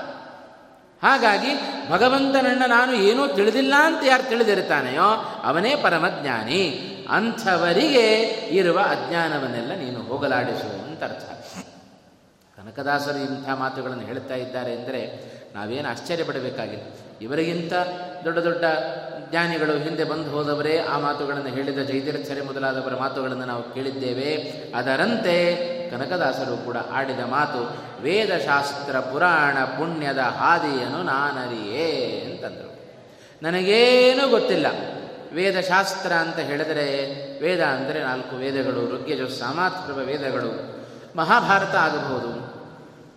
ಅಥವಾ ನಾಲ್ಕು ವೇದಗಳನ್ನು ಭಾರತ ಮಹಾಭಾರತ ಜೊತೆಗೆ ರಾಮಾಯಣ, ಪುರಾಣಗಳು. ಇದನ್ನೆಲ್ಲ ವೇದ ಅಂತ ಕರೀತಾರೆ. ಭಾರತ ಭಾರತ ಪಂಚಮೋ ವೇದಾನಾಂ ವೇದ. ಹದಿನೆಂಟು ಪುರಾಣಗಳು, ಭಾರತ, ಇತಿಹಾಸ, ಭಾಗವತಾದಿ ಪುರಾಣಗಳು ಎಲ್ಲವೂ ವೇದ ಅನ್ನುವ ಹೆಸರಿನಿಂದ ಕರೆಸಿಕೊಳ್ಳುತ್ತೆ. ಯಾವುದನ್ನು ನಾನರಿಯೇ ಅಂತಂದರು. ಓ, ಹಾಗಾದರೆ ಕನಕದಾಸರೇ ಹೇಳ್ಕೊಂಡಿದ್ದಾರೆ ಪಾಪ, ಅವರಿಗೇನು ಗೊತ್ತಿಲ್ಲ ಅಂತ ಹೇಳಿ, ಏ, ಅವರಿಗಿಂತ ನಾನೇ ವಾಸಿ ಅಂತ ತಿಳ್ಕೊಳ್ಳೋದಲ್ಲ. ಅವರ ಮಾತುಗಳು ಇದು ನಿಜವಾದ ತುಂಬಿದ ಕೂಡ ತುಳುಕಲ್ಲ ಅಂತ ಹೇಳ್ತಾರೆ ನೋಡ್ರಿ. ಹಾಗೆ ಕನಕದಾಸರ ಮಾತು. ಕನಕದಾಸರು ಹೇಳಿದ್ದು, ನಾನು ಏನು ಗೊತ್ತಿಲ್ಲ ವೇದಗಳನ್ನು ಗೊತ್ತಿಲ್ಲ ಅಂತ ಹೇಳಿದರೆ ನಮಗೆ ನಂಬಲಿಕ್ಕೆ ಸಾಧ್ಯವು? ಅವರ ಸಾಹಿತ್ಯಗಳನ್ನು, ಅವರ ಉಗಾಭೋಗಗಳನ್ನಾಗಬಹುದು, ಅಥವಾ ಅವರ, ಅವರು ರಚನೆ ಮಾಡಿದ ಅನೇಕ ಕೃತಿಗಳು, ಇದನ್ನೇ ನಾವು ತೆಗೆದುಕೊಂಡರೆ ಎಲ್ಲ ವೇದಗಳ ಹಿನ್ನೆಲೆಯಲ್ಲಿ ಬಂದ ಪುರಾಣಗಳ ಭಾಗವತಾದ ಹಿನ್ನೆಲೆಯನ್ನು ಇಟ್ಟುಕೊಂಡು ಭಗವಂತನ ಮಹಿಮೆಯನ್ನು ವರ್ಣನೆ ಮಾಡ್ತಾ ಇದ್ದಾರೆ ಕನಕದಾಸರು. ಏನೂ ಗೊತ್ತಿಲ್ಲ ಅಂತ ಹೇಳಿದರೆ ಅವರ ನಿರಹಂಕಾರಿಗಳು ಎಷ್ಟು ಅನ್ನೋದನ್ನು ಬಹಳ ಚೆನ್ನಾಗಿ ನಾವು ಅರ್ಥ ಮಾಡಿಕೊಳ್ಳಿಕ್ಕೆ ಸಾಧ್ಯತೆ ಇದೆ. ಆದ್ದರಿಂದ ವೇದಶಾಸ್ತ್ರಗಳ ನಾನರಿಯೇ ತರ್ಕದ ವಾದದಲ್ಲಿ ಗುರು ಹಿರಿಯರರಿಯದ ಮೂಢಮತಿ ಎನಗೆ ಅಂತಂದರು. ಎಂಥ ಮಾತು, ಕನಕದಾಸರ ಮಾತು. ನಾವು ಏನೂ ನಮಗೆ ಗೊತ್ತಿಲ್ಲ ಅಂತ ತಿಳ್ಕೊಳ್ಬೇಕು, ಎಲ್ಲವನ್ನ ತಿಳ್ಕೊಳ್ಬೇಕು ಅಂತ ಹೇಳ್ತಾರೆ. ಎಲ್ಲ ವೇದಾದಿ ಶಾಸ್ತ್ರಗಳನ್ನು, ಪುರಾಣ ಇತಿಹಾಸಗಳನ್ನು, ಭಾಗವತಾದಿ ಪುರಾಣಗಳನ್ನು ಚೆನ್ನಾಗಿ ನಾವು ತಿಳಿಬೇಕು ತಿಳಿಯೋದು ಹೇಗೆ ತಿಳಿಬೇಕು? ಗುರುವಿನ ಮೂಲಕ ತಿಳಿಬೇಕು. ಅವರೇ ಅದಕ್ಕೆ ಸಾಕ್ಷಿ. ವ್ಯಾಸರಾಜರ ಬಳಿಯಲ್ಲಿ ವಿಶೇಷವಾದ ಅವರ ಪರಮಾನುಗ್ರಹಕ್ಕೆ ಪಾತ್ರನಾಗಿ ಅವರ ಶಿಷ್ಯತ್ವವನ್ನು ವಹಿಸಿ ಆಮೇಲೆ ಇವರೆಲ್ಲ ಕೃತಿಗಳನ್ನು ರಚನೆ ಮಾಡ್ತಾ ಇದ್ದದ್ದು. ಹಾಗೆ ಏನು ಬೇಡಪ್ಪ ನನಗೆ ಯಾರು ಯಾರ ಬಳಿಯಲ್ಲೂ ಹೇಳಿಸ್ಕೊಳ್ಳೋದು ಬೇಡ. ನಾನು ಹಾಗೇ ಅಧ್ಯಯನ ಮಾಡಿಬಿಡುತ್ತೇನೆ ಅಂತ ಹೇಳಿದರೆ ಅದು ನಿಜವಾದ ಅಧ್ಯಯನ ಆಗೋದಿಲ್ಲಂತೆ ಆಗ ಸರಿಯಾದ ಮಾರ್ಗದಲ್ಲಿ ನಾವು ಹೋಗಲಿಕ್ಕೆ ಸಾಧ್ಯ ಇಲ್ಲ. ಅಧ್ಯಾತ್ಮ ಮಾರ್ಗದಲ್ಲಿ ಸಾಗುವ ನಮಗೆ ಒಬ್ಬ ಗುರು ಅಂತ ಒಬ್ಬ ಇರಲೇಬೇಕಂತೆ. ಗುರುವಿಲ್ಲದ ವಿದ್ಯೆ ಅದು ನಮಗೆ ಅನರ್ಥವನ್ನೇ ಕೊಡುತ್ತೆ. ಈ ಬೇಕಾದಷ್ಟು ಪುಸ್ತಕಗಳೆಲ್ಲ ಬಂದಿದ್ದಾವೆ. ಆ ಪುಸ್ತಕಗಳನ್ನು ನಾನೇ ಓದ್ತೇನೆ. ಎಲ್ಲ ಭಾಷೆಗಳಲ್ಲೂ ಇಂಗ್ಲೀಷ್ನಲ್ಲೂ ಇದೆ, ಕನ್ನಡದಲ್ಲೂ ಇದೆ, ಬೇರೆ ಬೇರೆ ಭಾಷೆಗಳಲ್ಲೂ ಭಾಷಾಂತರ ಆಗಿದ್ದಾವೆ. ಹಾಗಾಗಿ ಯಾರ ಸಹಕಾರ ಬೇಡ. ನಾನೇ ಅಧ್ಯಯನ ಮಾಡಿಬಿಡ್ತೇನೆ ಅಂತ ಕೈಯಲ್ಲಿ ಪುಸ್ತಕ ಹಿಡ್ಕೊಂಡ್ರೆ ನಮ್ಮ ತಲೆಯಲ್ಲಿದ್ದ ಅಜ್ಞಾನವೇ ಅಲ್ಲೂ ತೋರುತ್ತಷ್ಟೆ ನಿಜವಾದ ಜ್ಞಾನ ನಮಗೆ ಬೇಕು ಅಂತಾದರೆ ಗುರುವಿನಿಂದ ಪಡೆದ ವಿದ್ಯೆ ಏನಿದೆ, ಅದೇ ಸರಿಯಾದ ವಿದ್ಯೆ. ಹಾಗಾಗಿ ಆ ಗುರುಗಳನ್ನೂ ಸರಿಯಾಗಿ ನಾವು ಆಯ್ಕೆ ಮಾಡಿಕೊಳ್ಳಬೇಕಂತೆ. ಏನು ಕೆಲಸಕ್ಕೆ ಬಾರದವರನ್ನು ಗುರುಗಳು ಅಂತ ಕರೆದರೆ ಉಪಯೋಗ ಇಲ್ಲ. ಅವರಲ್ಲಿದ್ದ ಅಜ್ಞಾನ ನಮ್ಮಲ್ಲಿರೋದೊಂದಿಷ್ಟು ಅವರಲ್ಲಿದ್ದದೊಂದಿಷ್ಟು ಎರಡೂ ಸೇರ್ಕೊಂಡ್ಬಿಡುತ್ತಟ್ಟೆ ಆಮೇಲೆ. ಅದಕ್ಕೋಸ್ಕರ ಗುರುಗಳನ್ನು ಸರಿಯಾಗಿ ಆಯ್ಕೆ ಮಾಡಿಕೊಂಡು ಅವರ ಮೂಲಕ ನಾವು ಅಧ್ಯಯನ ಮೊದಲಾದವುಗಳನ್ನು ಮಾಡಬೇಕಾದ್ದು ನಮ್ಮ ಕರ್ತವ್ಯ. ಆದ್ದರಿಂದ ವೇದಾದಿ ಶಾಸ್ತ್ರಗಳಿಗೆ ಅಪವ್ಯಾಖ್ಯಾನ ಆಗಬಾರದು ಅಂತಲೇ ಜಗದ್ಗುರುಗಳಾಗಿ ಶ್ರೀ ವಾಯುದೇವರು ಶ್ರೀಮದ್ ಆಚಾರ್ಯರಾಗಿ ಜಗತ್ತಿನಲ್ಲಿ ಅವತಾರವನ್ನು ಮಾಡಿ ಭಗವಂತನ ಅಭಿಪ್ರಾಯಗಳನ್ನು, ವೇದಗಳ ನಿರ್ಣಯವನ್ನು ಏನು ಮಾಡಿದ್ದಾರೆ ಸೂತ್ರದ ಮೂಲಕ ಅದನ್ನು ಸರಿಯಾಗಿ ಭಾಷ್ಯ ಅನುವ್ಯಾಖ್ಯಾನಗಳ ಮೂಲಕ ನಮ್ಮ ಮುಂದೆ ಇಟ್ಟವರು ಅವರು ಸಾಕ್ಷಾತ್ ಶ್ರೀಮದ್ ಆಚಾರ್ಯರು. ಜಗದ್ಗುರುಗಳು ಅಂತ ಬೇಕಾದಷ್ಟು ಜನ ಹೆಸರನ್ನು ಹಾಕ್ಕೊಳ್ಬೋದು. ಆದರೆ ನಿಜವಾದ ಗುರುತ್ವ ಹೃದಯದಲ್ಲಿರುವ ಅಂಧಕಾರವನ್ನು ಹೋಗಲಾಡಿಸುವ ಯೋಗ್ಯತೆ ಅದು ವಾಯುದೇವರಿಗಿರುವ ಯೋಗ್ಯತೆ ಅವರ ಅನುಗ್ರಹಕ್ಕೆ ಪಾತ್ರರಾದ ಆ ಕನಕದಾಸರು ಹೇಳಿಕೊಂಡ ಮಾತು, ವಾದದಲ್ಲಿ ಗುರು ಹಿರಿಯರರಿಯದ ಮೂಢಮತಿ ನನಗೆ ಅಂತ. ಇಂಥ ನನಗೆ ಜ್ಞಾನವನ್ನು ಕೊಟ್ಟು ರಕ್ಷಣೆ ಮಾಡು ಅಂತ ಕೇಳಿಕೊಂಡರು ಕನಕದಾಸರು. ಆದಿಮೂರುತಿ ಅಂತಂದರು ಭಗವಂತನನ್ನು. ಆದಿಮೂರುತಿ ನೀನು. ನೋಡ್ರಿ, ಇವೆಲ್ಲ ವೇದಗಳನ್ನು ನಾನು ಅರಿಯೇ ಅಂತ ಹೇಳ್ತಾ ಇದ್ದಾರೆ. ವೇದದ ಸಾರವನ್ನೆಲ್ಲ ಹೇಳ್ತಾ ಇದ್ದಾರೆ. ನಾರಾಯಣ ಏಕ ಏವ ಆಸೀತ್ ಅಗ್ರೇ. ಪ್ರಳಯದ ಪ್ರಾರಂಭದಲ್ಲಿ ನಾರಾಯಣ ಏಕ ಏವ ಆಸೀತ್. ಇದು ವೇದದ್ದೇ ಮಾತು. ಅದರಿಂದ ಅದೇ ಮಾತಿನ ಸಾರವನ್ನು ಆದಿಮೂರುತಿ ನೀನು ಅಂತಂದರು. ಭಗವಂತ ಆದಿಮೂರುತಿ ಅಂತ ಹೇಳಿದರೆ ಸೃಷ್ಟಿಯ ಆದಿಯಲ್ಲಿ ಒಬ್ಬನೇ ಇದ್ದ. ನ ಬ್ರಹ್ಮ ನಚ ಶಂಕರ. ಯಾವ ದೇವತೆಗಳು ಇತರ ದೇವತೆಗಳು ಇರಲಿಲ್ಲ, ಕೇವಲ ಭಗವಂತ ನಾರಾಯಣ ಮಾತ್ರ ಇದ್ದವ. ಆದ್ದರಿಂದ ಅವನನ್ನು ಕರೆಯುವಾಗ ಆದಿಮೂರುತಿ ಅಂತಂದರು ಇಂಥ ಆ ಸೃಷ್ಟಿಯ ಆದಿಯಲ್ಲಿ ಇರತಕ್ಕಂಥ ನೀನು ನೆರೆ ಕರುಣೋದಯನು ಹೃದಯಾಂಗಣದಿ. ಈ ಹೃದಯವೇ ಒಂದು ಅಂಗಣ ಇದ್ದ ಇಲ್ಲಿ ಆಕಾಶ ಇದೆ, ಹೃದಯದ ತುಂಬ ಅಜ್ಞಾನ ತುಂಬಿಕೊಂಡಿದೆ ಆ ತುಂಬಿಕೊಂಡ ಅಜ್ಞಾನವನ್ನು ಹೋಗಲಾಡಿಸಬೇಕು ಅಂತ ಹೇಳ್ತಾರೆ. ಎಂದರೆ ಹಿಂದೆಲ್ಲ ಇಷ್ಟೆಲ್ಲ ಭಗವಂತನ ಮಹಿಮೆಗಳನ್ನು ಕನಕದಾಸರು ಅನೇಕ ಪದ್ಯಗಳಲ್ಲಿ ವರ್ಣನೆ ಮಾಡಿ, ಭಗವಂತ ಹೇಗಿದ್ದಾನೆ ಅಂದರೆ ಯಥೋ ವಾಚೋ ನಿವರ್ತಂತೆ ಅಪ್ರಾಪ್ಯ ಮನಸಾ ಸಹ. ಭಗವಂತನನ್ನು ಯಾವ ವೇದಗಳು ಪರಿಪೂರ್ಣವಾಗಿ ಅವನನ್ನು ಹೇಳಲಿಕ್ಕೆ ಸಾಧ್ಯ ಇಲ್ಲ. ಹೇಳಲಿಕ್ಕಾಗದೇ ವಾಪಸ್ ಬರ್ತಾ ಇದ್ದಾವೆ. ಅಂದರೆ ಯಾವುದರಿಂದ ಭಗವಂತನನ್ನು ತಿಳಿಲಿಕ್ಕೆ ಸಾಧ್ಯ? ವೇದಗಳಿಂದ ಮಾತ್ರ ಭಗವಂತನನ್ನು ತಿಳಿಲಿಕ್ಕೆ ಸಾಧ್ಯ. ಆ ವೇದಗಳು ಪರಿಪೂರ್ಣವಾಗಿ ಭಗವಂತನನ್ನು ತಿಳಿಸ್ತಾ ಇಲ್ಲ. ಅಂಥ ವೇದಗಳ ಪರಿಪೂರ್ಣವಾದ ಜ್ಞಾನ ಅದು ನನಗಿಲ್ಲ. ಇಂಥ ಅಜ್ಞಾನಿಯಾದ ನನಗೆ ಜ್ಞಾನದ ಬೆಳಗನ್ನು ನನ್ನ ಹೃದಯದ ಅಂಗಣದಲ್ಲಿ ಬೆಳಗಿ ನನ್ನ ಅಜ್ಞಾನವನ್ನು ನಾಶ ಮಾಡು, ಉತ್ತಮವಾದ ಜ್ಞಾನವನ್ನು ಕೊಟ್ಟು ನನ್ನನ್ನು ರಕ್ಷಣೆ ಮಾಡು ಅಂತಂದು ಕನಕದಾಸರ ಈ ಮಾತಿನ ಹಿನ್ನೆಲೆಯಲ್ಲಿ ಮತ್ತೊಂದು ಪ್ರಾರ್ಥನೆಯ ಬಗೆಯನ್ನು ನಾವು ಕಾಣಲಿಕ್ಕೆ ಸಾಧ್ಯ. ಭಗವಂತನಿಗೆ ನ ಜ್ಞಾನವನ್ನು ಕೊಟ್ಟು ರಕ್ಷಣೆಯನ್ನು ಮಾಡು ಅಂತ ಹೇಳಿದರೆ ಜ್ಞಾನ ಬಂತೋ, ಅದರಿಂದ ನಮಗೆ ಮುಂದಿನ ಹೆಜ್ಜೆನೇ ಮೋಕ್ಷ. ಕೃಷ್ಣ ಗೀತೆಯಲ್ಲಿ ಒಂದು ಮಾತು ಹೇಳಿದ ಜ್ಞಾನೇನೈವ ಪರಂ ಪದಂ ಹಿ ಜ್ಞಾನೇನ ಸದೃಶಂ ಪವಿತ್ರಮಿಹ ವಿದ್ಯತೆ. ಜಗತ್ತಿನಲ್ಲಿ ಪವಿತ್ರವಾದ ವಸ್ತು ಅಂದರೆ ಅದು ಜ್ಞಾನ. ಯಾಕೆ ಅಂದರೆ ನಮಗೆ ಪರಮ ಪವಿತ್ರ ಅಂತ ಕರೆಸಿಕೊಂಡ ಮೋಕ್ಷವನ್ನು ತಂದುಕೊಡುವ ವಸ್ತು ಅಂದರೆ ಅದು ಜ್ಞಾನ ಅಂತ. ನನಗೆ ಅಜ್ಞಾನವನ್ನು ಹೋಗಲಾಡಿಸಿ ಜ್ಞಾನವನ್ನು ನನ್ನ ಹೃದಯದಲ್ಲಿ ಉಂಟು ಮಾಡು ಅಂತ ಕನಕದಾಸರು ಪ್ರಾರ್ಥನೆ ಮಾಡಿದರಲ್ಲ, ಅದರ ಮೂಲಕ ಭಗವಂತನ ಬಳಿಯಲ್ಲಿ ತಮ್ಮ ಪ್ರಾರ್ಥನೆಯನ್ನು ಸಲ್ಲಿಸ್ತಾ ಇದ್ದಾರೆ, ನನಗೆ ಮೋಕ್ಷವನ್ನು ಕೊಡು ಅಂತಂದರು. ಜ್ಞಾನವನ್ನು ಕೊಡು ಅಂದ್ರೂ ಮೋಕ್ಷ ಕೊಡು ಅಂದ್ರೂ ಒಂದೇ ಅರ್ಥ. ಯಾಕೆ ಭಗವಂತನ ಬಳಿಯಲ್ಲಿಯೇ ಮೋಕ್ಷವನ್ನು ಕೊಟ್ಟು ರಕ್ಷಣೆ ಮಾಡು ಅಂತ ಕೇಳ್ತಾ ಇದ್ದಾರೆ ಅಂದರೆ ಉಳಿದವರಿಗೆ ಮೋಕ್ಷವನ್ನು ಕೊಡುವ ತಾಕತ್ತಿಲ್ಲ, ಸಾಮರ್ಥ್ಯ ಇಲ್ಲ, ಕೊಡ್ಲಿಕ್ಕೆ ಆಗೋದಿಲ್ಲ. ಇದೇ ಶ್ರೀಮದಾಚಾರ್ಯರು ಅನುವ್ಯಾಖ್ಯಾನದಲ್ಲಿ ಒಂದು ಮಾತು ಹೇಳಿದರು. ಅಜ್ಞಾನ ಜ್ಞಾನದೋ ವಿಷ್ಣು ಜ್ಞಾನಿನಾಂ ಮೋಕ್ಷದಶ್ಚ ಸಹ. ಆನಂದದಶ್ಚ ಮುಕ್ತಾನಾಂ ಸಯೇವ ಏಕಃ ಜನಾರ್ದನ ಅಂತಂದರು. ಅಜ್ಞಾನಿಗಳಿಗೆ ಜ್ಞಾನವನ್ನು ಕೊಡುವವ, ಜ್ಞಾನಿಗಳಿಗೆ ಮೋಕ್ಷವನ್ನು ಕೊಡುವವ, ಮುಕ್ತರಿಗೆ ಆನಂದವನ್ನು ಕೊಡುವ ವ್ಯಕ್ತಿ ಸಯೇವ ಏಕಃ. ಅವನೊಬ್ಬನೇ, ಯಾರೂ ಇಲ್ಲಂತ. ಅಂಥ ಒಂದು ವಿಶೇಷವಾದ ಸಾಮರ್ಥ್ಯ, ಮೋಕ್ಷವನ್ನು ಕೊಡುವ ಸಾಮರ್ಥ್ಯ ಅದು ಭಗವಂತನಿಗೆ ಮಾತ್ರ ಇದೆ. ಹಾಗಾಗಿಯೇ ಎಲ್ಲ ದೇವತೆಗಳು ಭಗವಂತನ ಬಳಿಯಲ್ಲಿ ಪ್ರಾರ್ಥನೆ ಮಾಡಿಕೊಂಡರು. ಯಾರಿಗೋಸ್ಕರ? ಮುಚುಕುಂದನಿಗೋಸ್ಕರ. ದೇವತೆಗಳ ಪರವಾಗಿ ನಿಂತು ಯುದ್ಧವನ್ನು ಮಾಡಿ ಬಹಳ ದೇವತೆಗಳಿಗೆ ಆನಂದವನ್ನು ಉಂಟು ಮಾಡಿದವ ಮುಚ್ಚುಕುಂದ ದೇವತೆಗಳಿಗೆಲ್ಲ ಸಂತೋಷ ಆಯಿತು. ಏನು ವರ ಬೇಕು ಅಂತ ಕೇಳಿದರು. ನನಗೆ ಯುದ್ಧ ಮಾಡಿ ಯುದ್ಧ ಮಾಡಿ ಬಹಳ ಆಯಾಸ ಆಗಿದೆ. ಚೆನ್ನಾಗಿ ನಿದ್ರೆ ಬೇಕು ಅಂತ ಕೇಳಿದ ಆಯಾಸ ಪರಿಹಾರಕ್ಕೆ. ದೇವತೆಗಳು ನಿದ್ರೆಯ ಜೊತೆಗೆ ಅವನಿಗೆ ಮತ್ತೊಂದು ವರ ಕೊಟ್ಟರಂತೆ ನಿನ್ನ ನಿದ್ರಾಭಂಗ ಯಾರು ಮಾಡ್ತಾರೋ ಅವರು ನಿನ್ನ ಕೋಪಕ್ಕೆ ತುತ್ತಾಗಿ ಅವರು ಸತ್ತೇ ಹೋಗಲಿ ಅಂತ ಮತ್ತೊಂದು ವರ ಸೇರಿಸಿ ಮುಚುಕುಂದನೆ ಕಳಿಸಿದರು. ಅವ ಒಂದು ಗುಹೆಯನ್ನು ಹೊಕ್ಕಿದ, ನಿದ್ರೆ ಮಾಡಲಿಕ್ಕೆ ಶುರು ಮಾಡಿದ. ಅಂತ ಆಮೇಲೆ ದೇವತೆಗಳೆಲ್ಲ ಭಗವಂತನ ಬಳಿಯಲ್ಲಿ ಬಂದರಂತೆ. ಸ್ವಾಮಿ ಮುಚ್ಚುಕುಂದ ಹೀಗೆ ಕೇಳಿದ, ಅವನ ನಿದ್ರೆ ಎಂಬ ವರವನ್ನು ಕೊಟ್ವಿ, ಆದರೆ ಅವ ಮಾಡಿದ ಉಪಕಾರಕ್ಕೆ ನಿದ್ರೆ, ಅದು ಬಹಳ ಸಣ್ಣ ವರ ಆಗೋಯ್ತು. ಅದಕ್ಕೇನು ಮಾಡಬೇಕು ಮುಚುಕಂದನಿಗೆ ನೀನು ಮೋಕ್ಷ ಕೊಡು. ಯಾಕೆ ಇವ್ರಿಗೆ ಕೊಡ್ಲಿಕ್ಕೆ ಸಾಮರ್ಥ್ಯ ಇಲ್ಲೇನು? ಆ ಇಲ್ಲ ಸಾಮರ್ಥ್ಯ. ಅದಕ್ಕೋಸ್ಕರ ಮುಚುಕುಂದನ ಪರವಾಗಿ ದೇವತೆಗಳು ಭಗವಂತನ ಬಳಿಯಲ್ಲಿ ಮೊರೆ ಇಟ್ಟರಂತೆ ಮುಚುಕುಂದ ಸ್ವಾಮಿ ಮುಚುಕುಂದನಿಗೆ ಮೋಕ್ಷವನ್ನು ಕೊಡು ಅಂತ.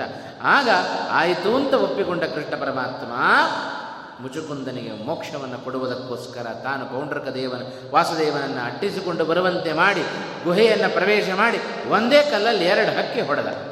ಅವನ ಸಂಹಾರವೂ ಆಯಿತು. ಮುಚುಕುಂದನಿಗೆ ದರ್ಶನವನ್ನು ಕೊಟ್ಟು ಅವನಿಗೆ ಮೋಕ್ಷವನ್ನು ಕೊಟ್ಟ ಶ್ರೀಕೃಷ್ಣ ಪರಮಾತ್ಮ ಅಂತ.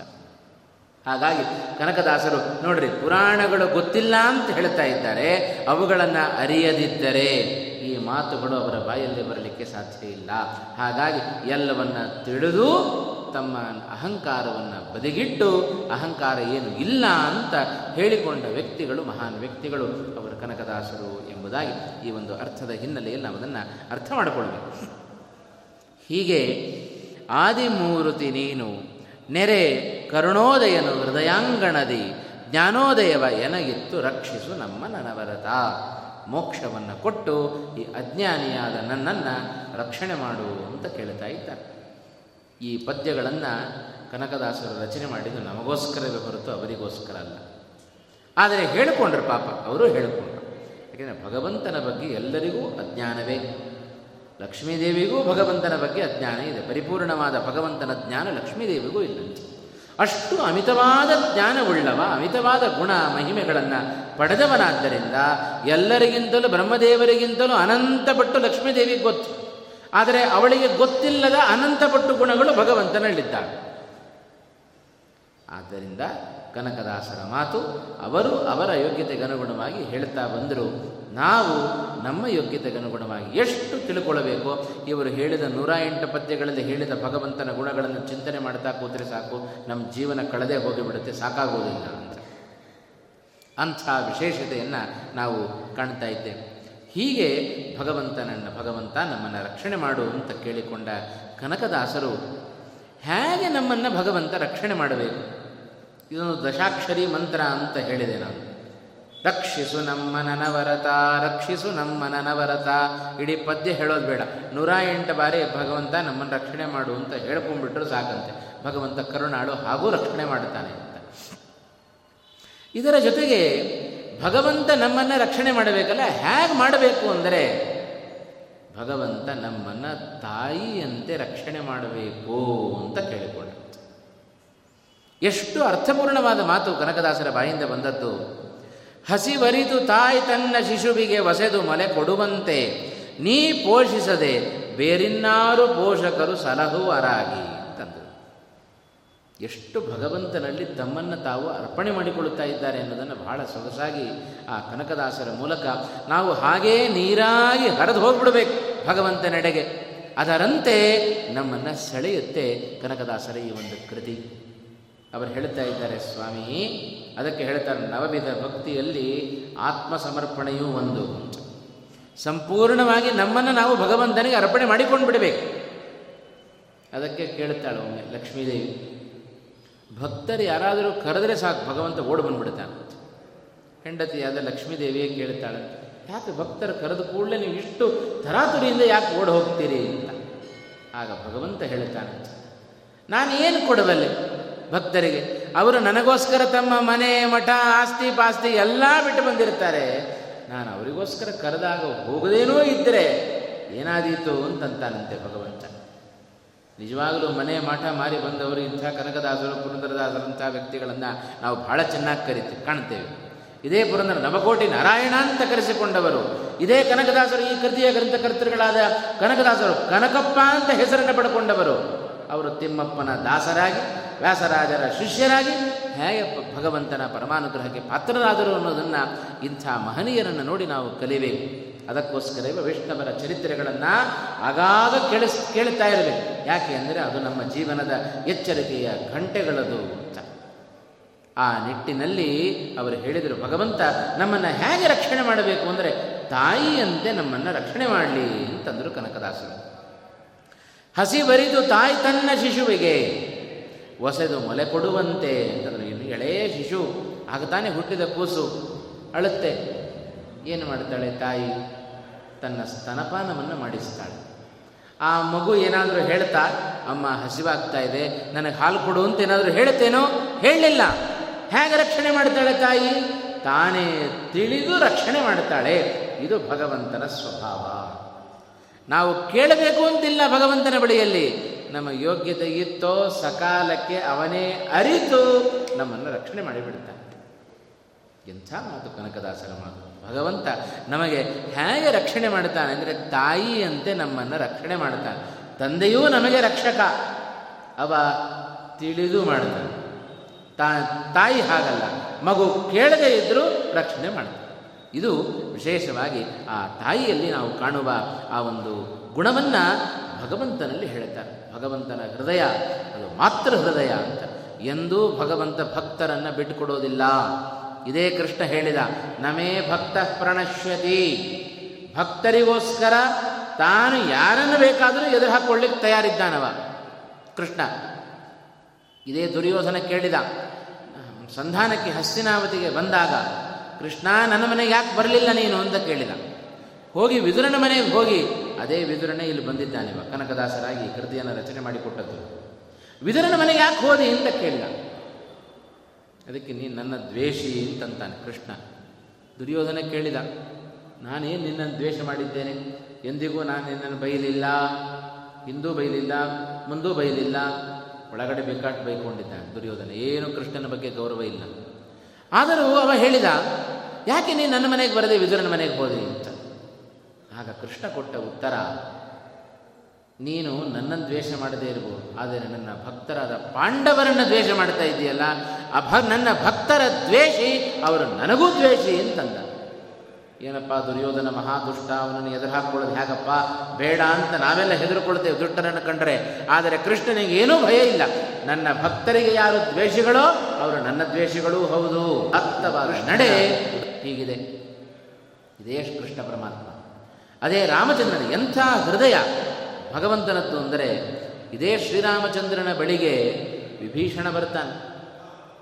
ಎಷ್ಟು ಬುದ್ಧಿವಾದಗಳನ್ನು ಹೇಳಿದರೂ ರಾವಣ ಕೇಳಲಿಲ್ಲ ನೀನು ಹೊರಟೋಗು ಅಂತಂದ. ಇದೇ ಬೇಕು ಅಂತ ಹೇಳಿ ವಿಭೀಷಣ ಬಿಟ್ಟು ಬಂದ.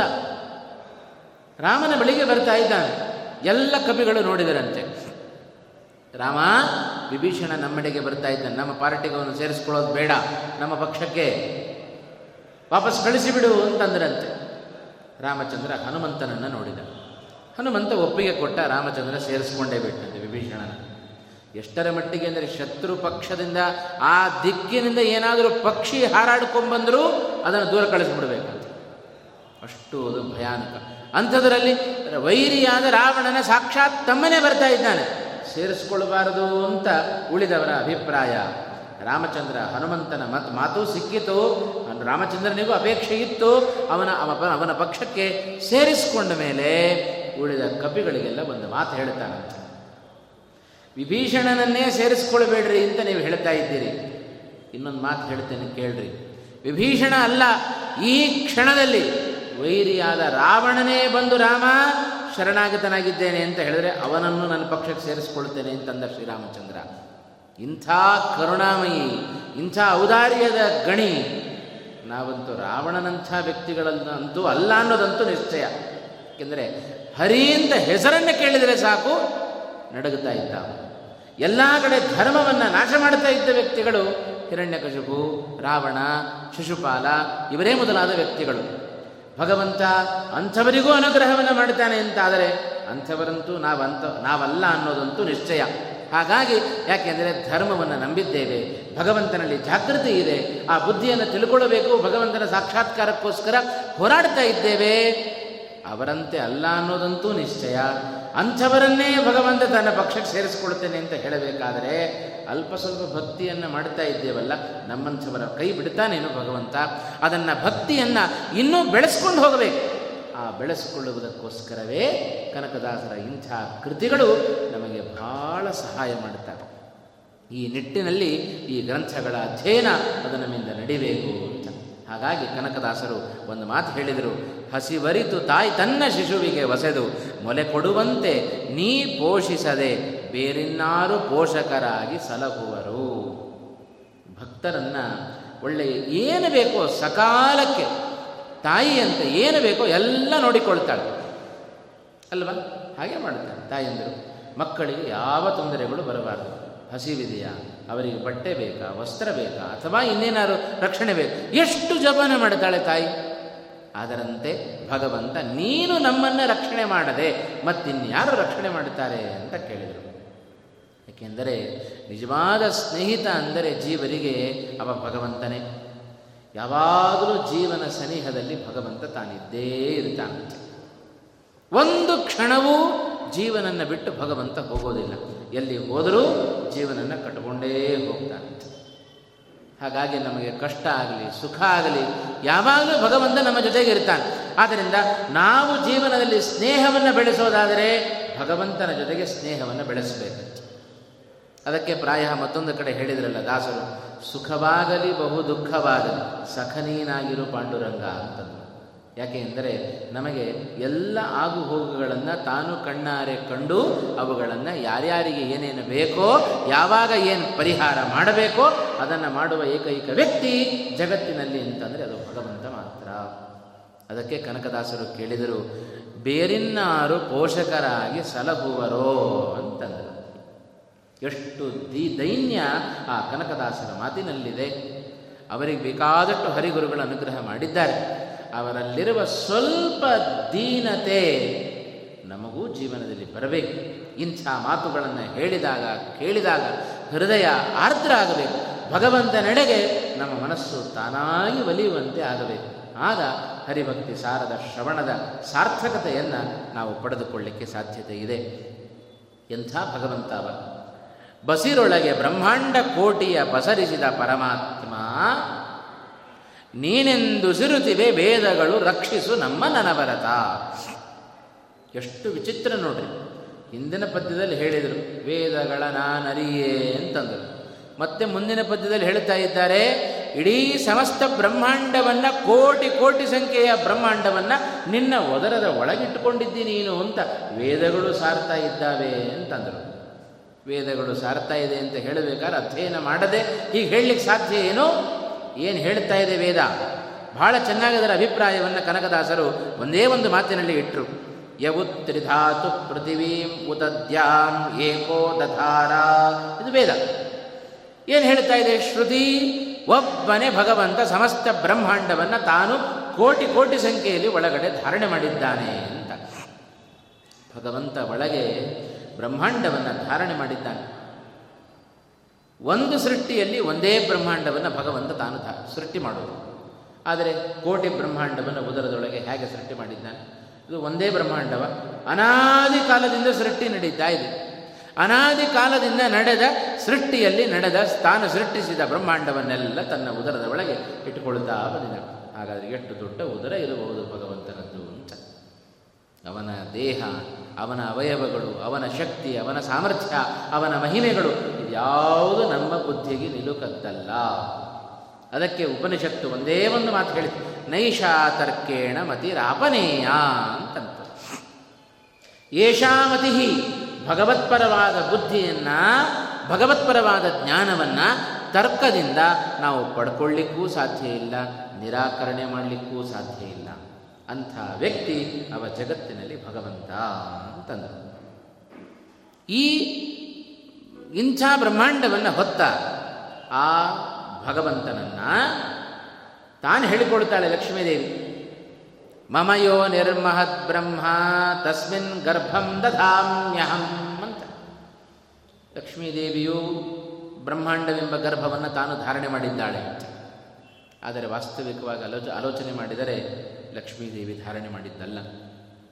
ಲಕ್ಷ್ಮಿಯ ಒಳಗೆ ತಾನು ಲಕ್ಷ್ಮಿಯ ರೂಪವನ್ನು ತಳೆದು ತಾನೇ ಧಾರಣೆ ಮಾಡಿದವ. ತಾನೇ ಧಾರಣೆ ಮಾಡಿದವನು, ತಾನೇ ಸೃಷ್ಟಿ ಮಾಡಿದವನು. ಹಾಗಾದರೆ ಉಳಿದವರ ಕೈ ಯಾಕೆ ಅಂತ ನಮ್ಮ ಪ್ರಶ್ನೆ ಬರಬಹುದು. ಹೇಗೆ ಅಂದರೆ ನೋಡಿ, ನಮ್ಮ ಲೋಕದಲ್ಲಿ ಒಳ್ಳೆಯ ದೃಷ್ಟಾಂತ ಸಿಗುತ್ತೆ. ಎಲ್ಲ ಇಡೀ ಜಗತ್ತಿನ ತುಂಬ ವ್ಯಾಪಿಸಿದವ. ಆದ್ದರಿಂದಲೇ ಅವನಿಗೆ ವಿಷ್ಣು ಅಂತ ಹೆಸರು. ಯಾಕೆ ಅಂದರೆ ವಿಶಲ್ರ ವ್ಯಾಪ್ತವು. ಅಣುರೇಣು ತೃಣಕಾಷ್ಠ ಪರಿಪೂರ್ಣ ಗೋವಿಂದ. ಭಗವಂತ ಹೊಕ್ಕದ ಸ್ಥಳ ಇಲ್ಲ. ಎಲ್ಲ ಕಡೆಯೂ ಭಗವಂತನ ವ್ಯಾಪ್ತಿ ಇದೆ. ಭಗವಂತನೇ ಎಲ್ಲರ ಒಳಗಿದ್ದು ತತ್ತದ ರೂಪನಾಗಿ ಎಲ್ಲವೇ ಎಲ್ಲವನ್ನು ಭಗವಂತ ತಾನೇ ಮಾಡುವವ.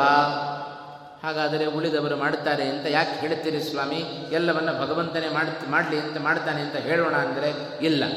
ಹೇಗೆ ಅಂದರೆ ತಾಯಿ ಮನೆಯಲ್ಲಿ ಏನು ಹಾಲನ್ನು, ಮೊಸರನ್ನು ಕಡಿತಾ ಇರ್ತಾಳೆ ಅಂತ ಮೊಸರು ಕಡಿತಾ ಇರ್ತಾಳೆ ಅಂತ ತಿಳ್ಕೊಳ್ಳಿ ಆಗ ಒಂದು ಮಗು ತಾನು ಅದರ ಜೊತೆ ಕೈ ಜೋಡಿಸಿತು. ಏ, ನಾನು ಮೊಸರು ಕಡದೆ ಅಂತ ಹೇಳ್ಕೊಳ್ಳೋದಿಲ್ಲ. ಹಾಗೆ ಅಂತಂದರು. ತಾನು ಮಾಡೋದೆಲ್ಲವನ್ನ ಭಗವಂತನೇ ಮಾಡಿದ್ದಾನೆ. ಆದರೆ ಲಕ್ಷ್ಮೀದೇವಿ ತಾನು ಅದರ ಜೊತೆ ಸುಮ್ಮನೆ ಕೈ ಜೋಡಿಸಿದ್ಲು. ಅವಳು ಮಾಡಿದಂತೆ.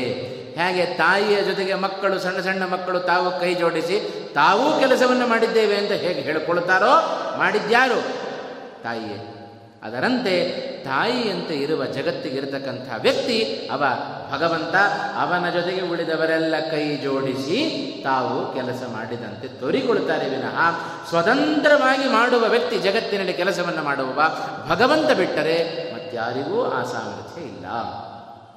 ಅದರಿಂದ ಇಂಥ ಒಂದು ವಿಶೇಷವನ್ನು ಹೊಂದಿದ ವ್ಯಕ್ತಿ ಅವ ಭಗವಂತ. ಉಸುರುದಿವೆ ವೇದಗಳು. ನೀನೇ ಸಕಲ ಬ್ರಹ್ಮಾಂಡವನ್ನು ಧಾರಣೆ ಮಾಡಿದವ, ಜಗತ್ತಿನ ಎಲ್ಲ ಆಗು ಹೋಗುಗಳನ್ನು ನೀನೇ ನೋಡಿಕೊಳ್ಳುವವ, ನಿನ್ನನ್ನೇ ತಾಯಿ ಅಂತ ವೇದಗಳೆಲ್ಲ ಕರಿತಾ ಇದ್ದಾವೆ. ಜಗತ್ತನ್ನು ಧಾರಣೆ ಮಾಡುವುದು ಅಂದರೆ ಎರಡು ರೀತಿ. ಒಂದು, ಜಗತ್ತನ್ನು ಬ್ರಹ್ಮಾಂಡವನ್ನು ತನ್ನ ಉದರ ಒಳ, ಉರದ, ಉದರದ ಒಳಗೆ ಹಾಕಿಕೊಳ್ಳೋದು ಒಂದು ಕ್ರಮ. ಇನ್ನೊಂದು, ತಾನು ಜಗತ್ತನ್ನು ಸೃಷ್ಟಿ ಮಾಡಿ ಜಗತ್ತನ್ನು ಪೋಷಣೆ ಮಾಡೋದಿದೆಯಲ್ಲ, ಅದು ಜಗತ್ತನ್ನು ಧಾರಣೆ ಮಾಡೋದು ಅಂದರೆ ಮತ್ತೊಂದು ಅರ್ಥ ಅಂತ.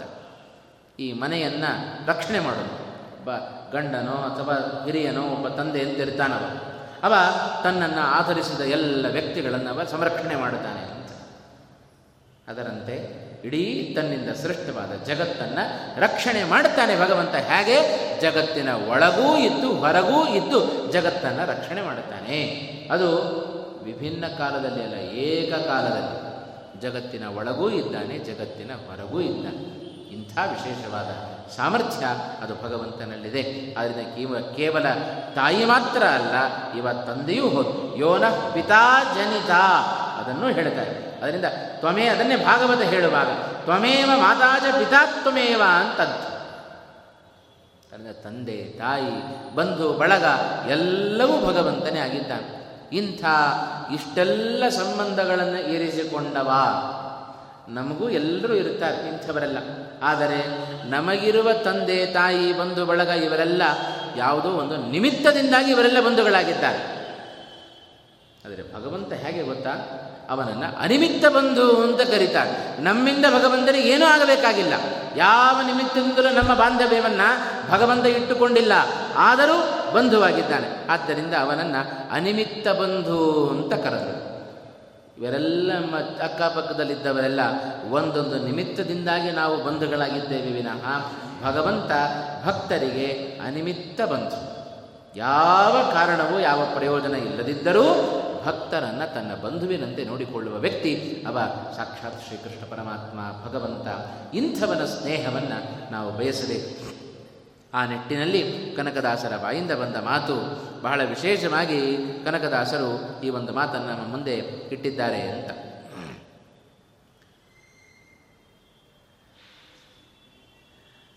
ಹಸಿಬರಿತು ತಾಯಿ ತನ್ನ ಶಿಶುವಿಗೆ ಬಸದು ಮೊಲೆ ಕೊಡುವಂತೆ ನೀ ಪೋಷಿಸದೆ ಬೇರಿನ್ನಾರು ಪೋಷಕರಾಗಿ ಸಲಹುವರು ಬಸಿರೊಳಗೆ ಬ್ರಹ್ಮಾಂಡ ಕೋಟಿಯ ಪಸರಿಸಿದ ಪರಮಾತ್ಮ ನೀನೆಂದು ಸುರುತಿವೆ ವೇದಗಳು, ರಕ್ಷಿಸು ನಮ್ಮ ನನವರತ ಹೀಗೆ ಕನಕದಾಸರು ವಿಶೇಷವಾಗಿ ಆ ಹರಿಭಕ್ತಿ ಸಾರದ ಅನೇಕ ಪದ್ಯಗಳಲ್ಲಿ ಇಂಥ ಭಗವಂತನ ಮಹಿಮೆಗಳನ್ನು ಅವನ ಮಾತ್ರ ಹೃದಯ, ಅವನ ಔದಾರ್ಯ, ಅವನ ಗುಣಗಳು, ಅವನ ಮಹಿಮೆಗಳು ಹೇಗೆ ನಮ್ಮನ್ನು ರಕ್ಷಣೆ ಎಂಥವರನ್ನು ರಕ್ಷಣೆ ಮಾಡಬೇಕು, ಯಾರು ರಕ್ಷಣೆ ಮಾಡಬೇಕು? ಅದೇ ಈ ಒಂದು ಕೃತಿಯ ಸಾರ.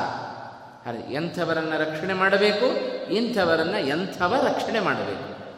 ಈ ಒಂದು ಎರಡು ಮಾತುಗಳ ಹಿನ್ನೆಲೆಯಲ್ಲಿ ನೂರ ಎಂಟು ಪದ್ಯಗಳನ್ನು ಈ ಒಂದು ಹರಿಭಕ್ತಿ ಸಾರ ಎಂಬುದಾಗಿ ಕನಕದಾಸರಿ ಒಂದು ಕೃತಿಯನ್ನು ರಚನೆ ಮಾಡಿ ವಿಶೇಷವಾಗಿ ಕಲಿಯುಗದಲ್ಲಿ ಸಾಧಕರಿಗೆ ಇಂಥ ಒಂದು ಪದ್ಯವನ್ನು ಕೊಟ್ಟದ್ದು ಅದು ಕನಕದಾಸರ ಹಿರಿಮೆ ಎಂಬುದಾಗಿ ಅರ್ಥೈಸಿಕೊಂಡು ಏನು ಕಳೆದ ಆರು ಆರನೇ ದಿವಸ ಇವತ್ತು, ಆ ಆರು ದಿವಸಗಳಲ್ಲಿ ಕೇವಲ ಆ ಐದಾರು ಪದ್ಯ ಅಷ್ಟೇ ಅವಲೋಕನ ಮಾಡಿದ್ದು, ಜಾಸ್ತಿ ಮಾಡಲಿಕ್ಕೆ ಅವಕಾಶ ಆಗಿಲ್ಲ. ಇನ್ಸ್ ಈ ಇಡೀ ಹರಿಭಕ್ತಿ ಸಾರದ, ಶ್ರವಣದ, ಪಠನದ ಫಲ ಏನು? ನಮಗೆ ಫಲಸ್ತುತಿ ಬಹಳ ಮುಖ್ಯ ಇಷ್ಟು ನಾವು ಅಲ್ಲಿಂದ ಎಲ್ಲಿಂದಲೋ ಬರ್ತೇವೆ, ಪುರಾಣಕ್ಕೆ ಬರ್ತೇವೆ ಕೇಳ್ತೇವೆ ಏನಪ್ಪ ನಮಗೆ ಪ್ರಯೋಜನ ಅಂತ ಬಂದರೆ ಕನಕದಾಸರೇ ಈ ಒಂದು ಹರಿಭಕ್ತಿ ಸಾರದ ಫಲವನ್ನು ಬಹಳ ಚೆನ್ನಾಗಿ ನಮ್ಮ ಮುಂದೆ ಇಟ್ಟಿದ್ದಾರೆ. ನೂರು ಕನ್ಯಾದಾನವನು, ಭಾಗೀರಥಿ ಸ್ನಾನವನು ಮಿಗೆ ಕೈಯಾರೆ ಗೋವುಗಳ ಪ್ರೇಮದಿಂದಲೇ ಭೂಸುರರಿ ಒಲಿದು ಊರುಗಳ ನೂರ ನೂರಗ್ರಾಹಾರ, ನೂರಗ್ರಹಾರದ ಧಾರೆ ಎರೆದಿತ್ತಂತೆ.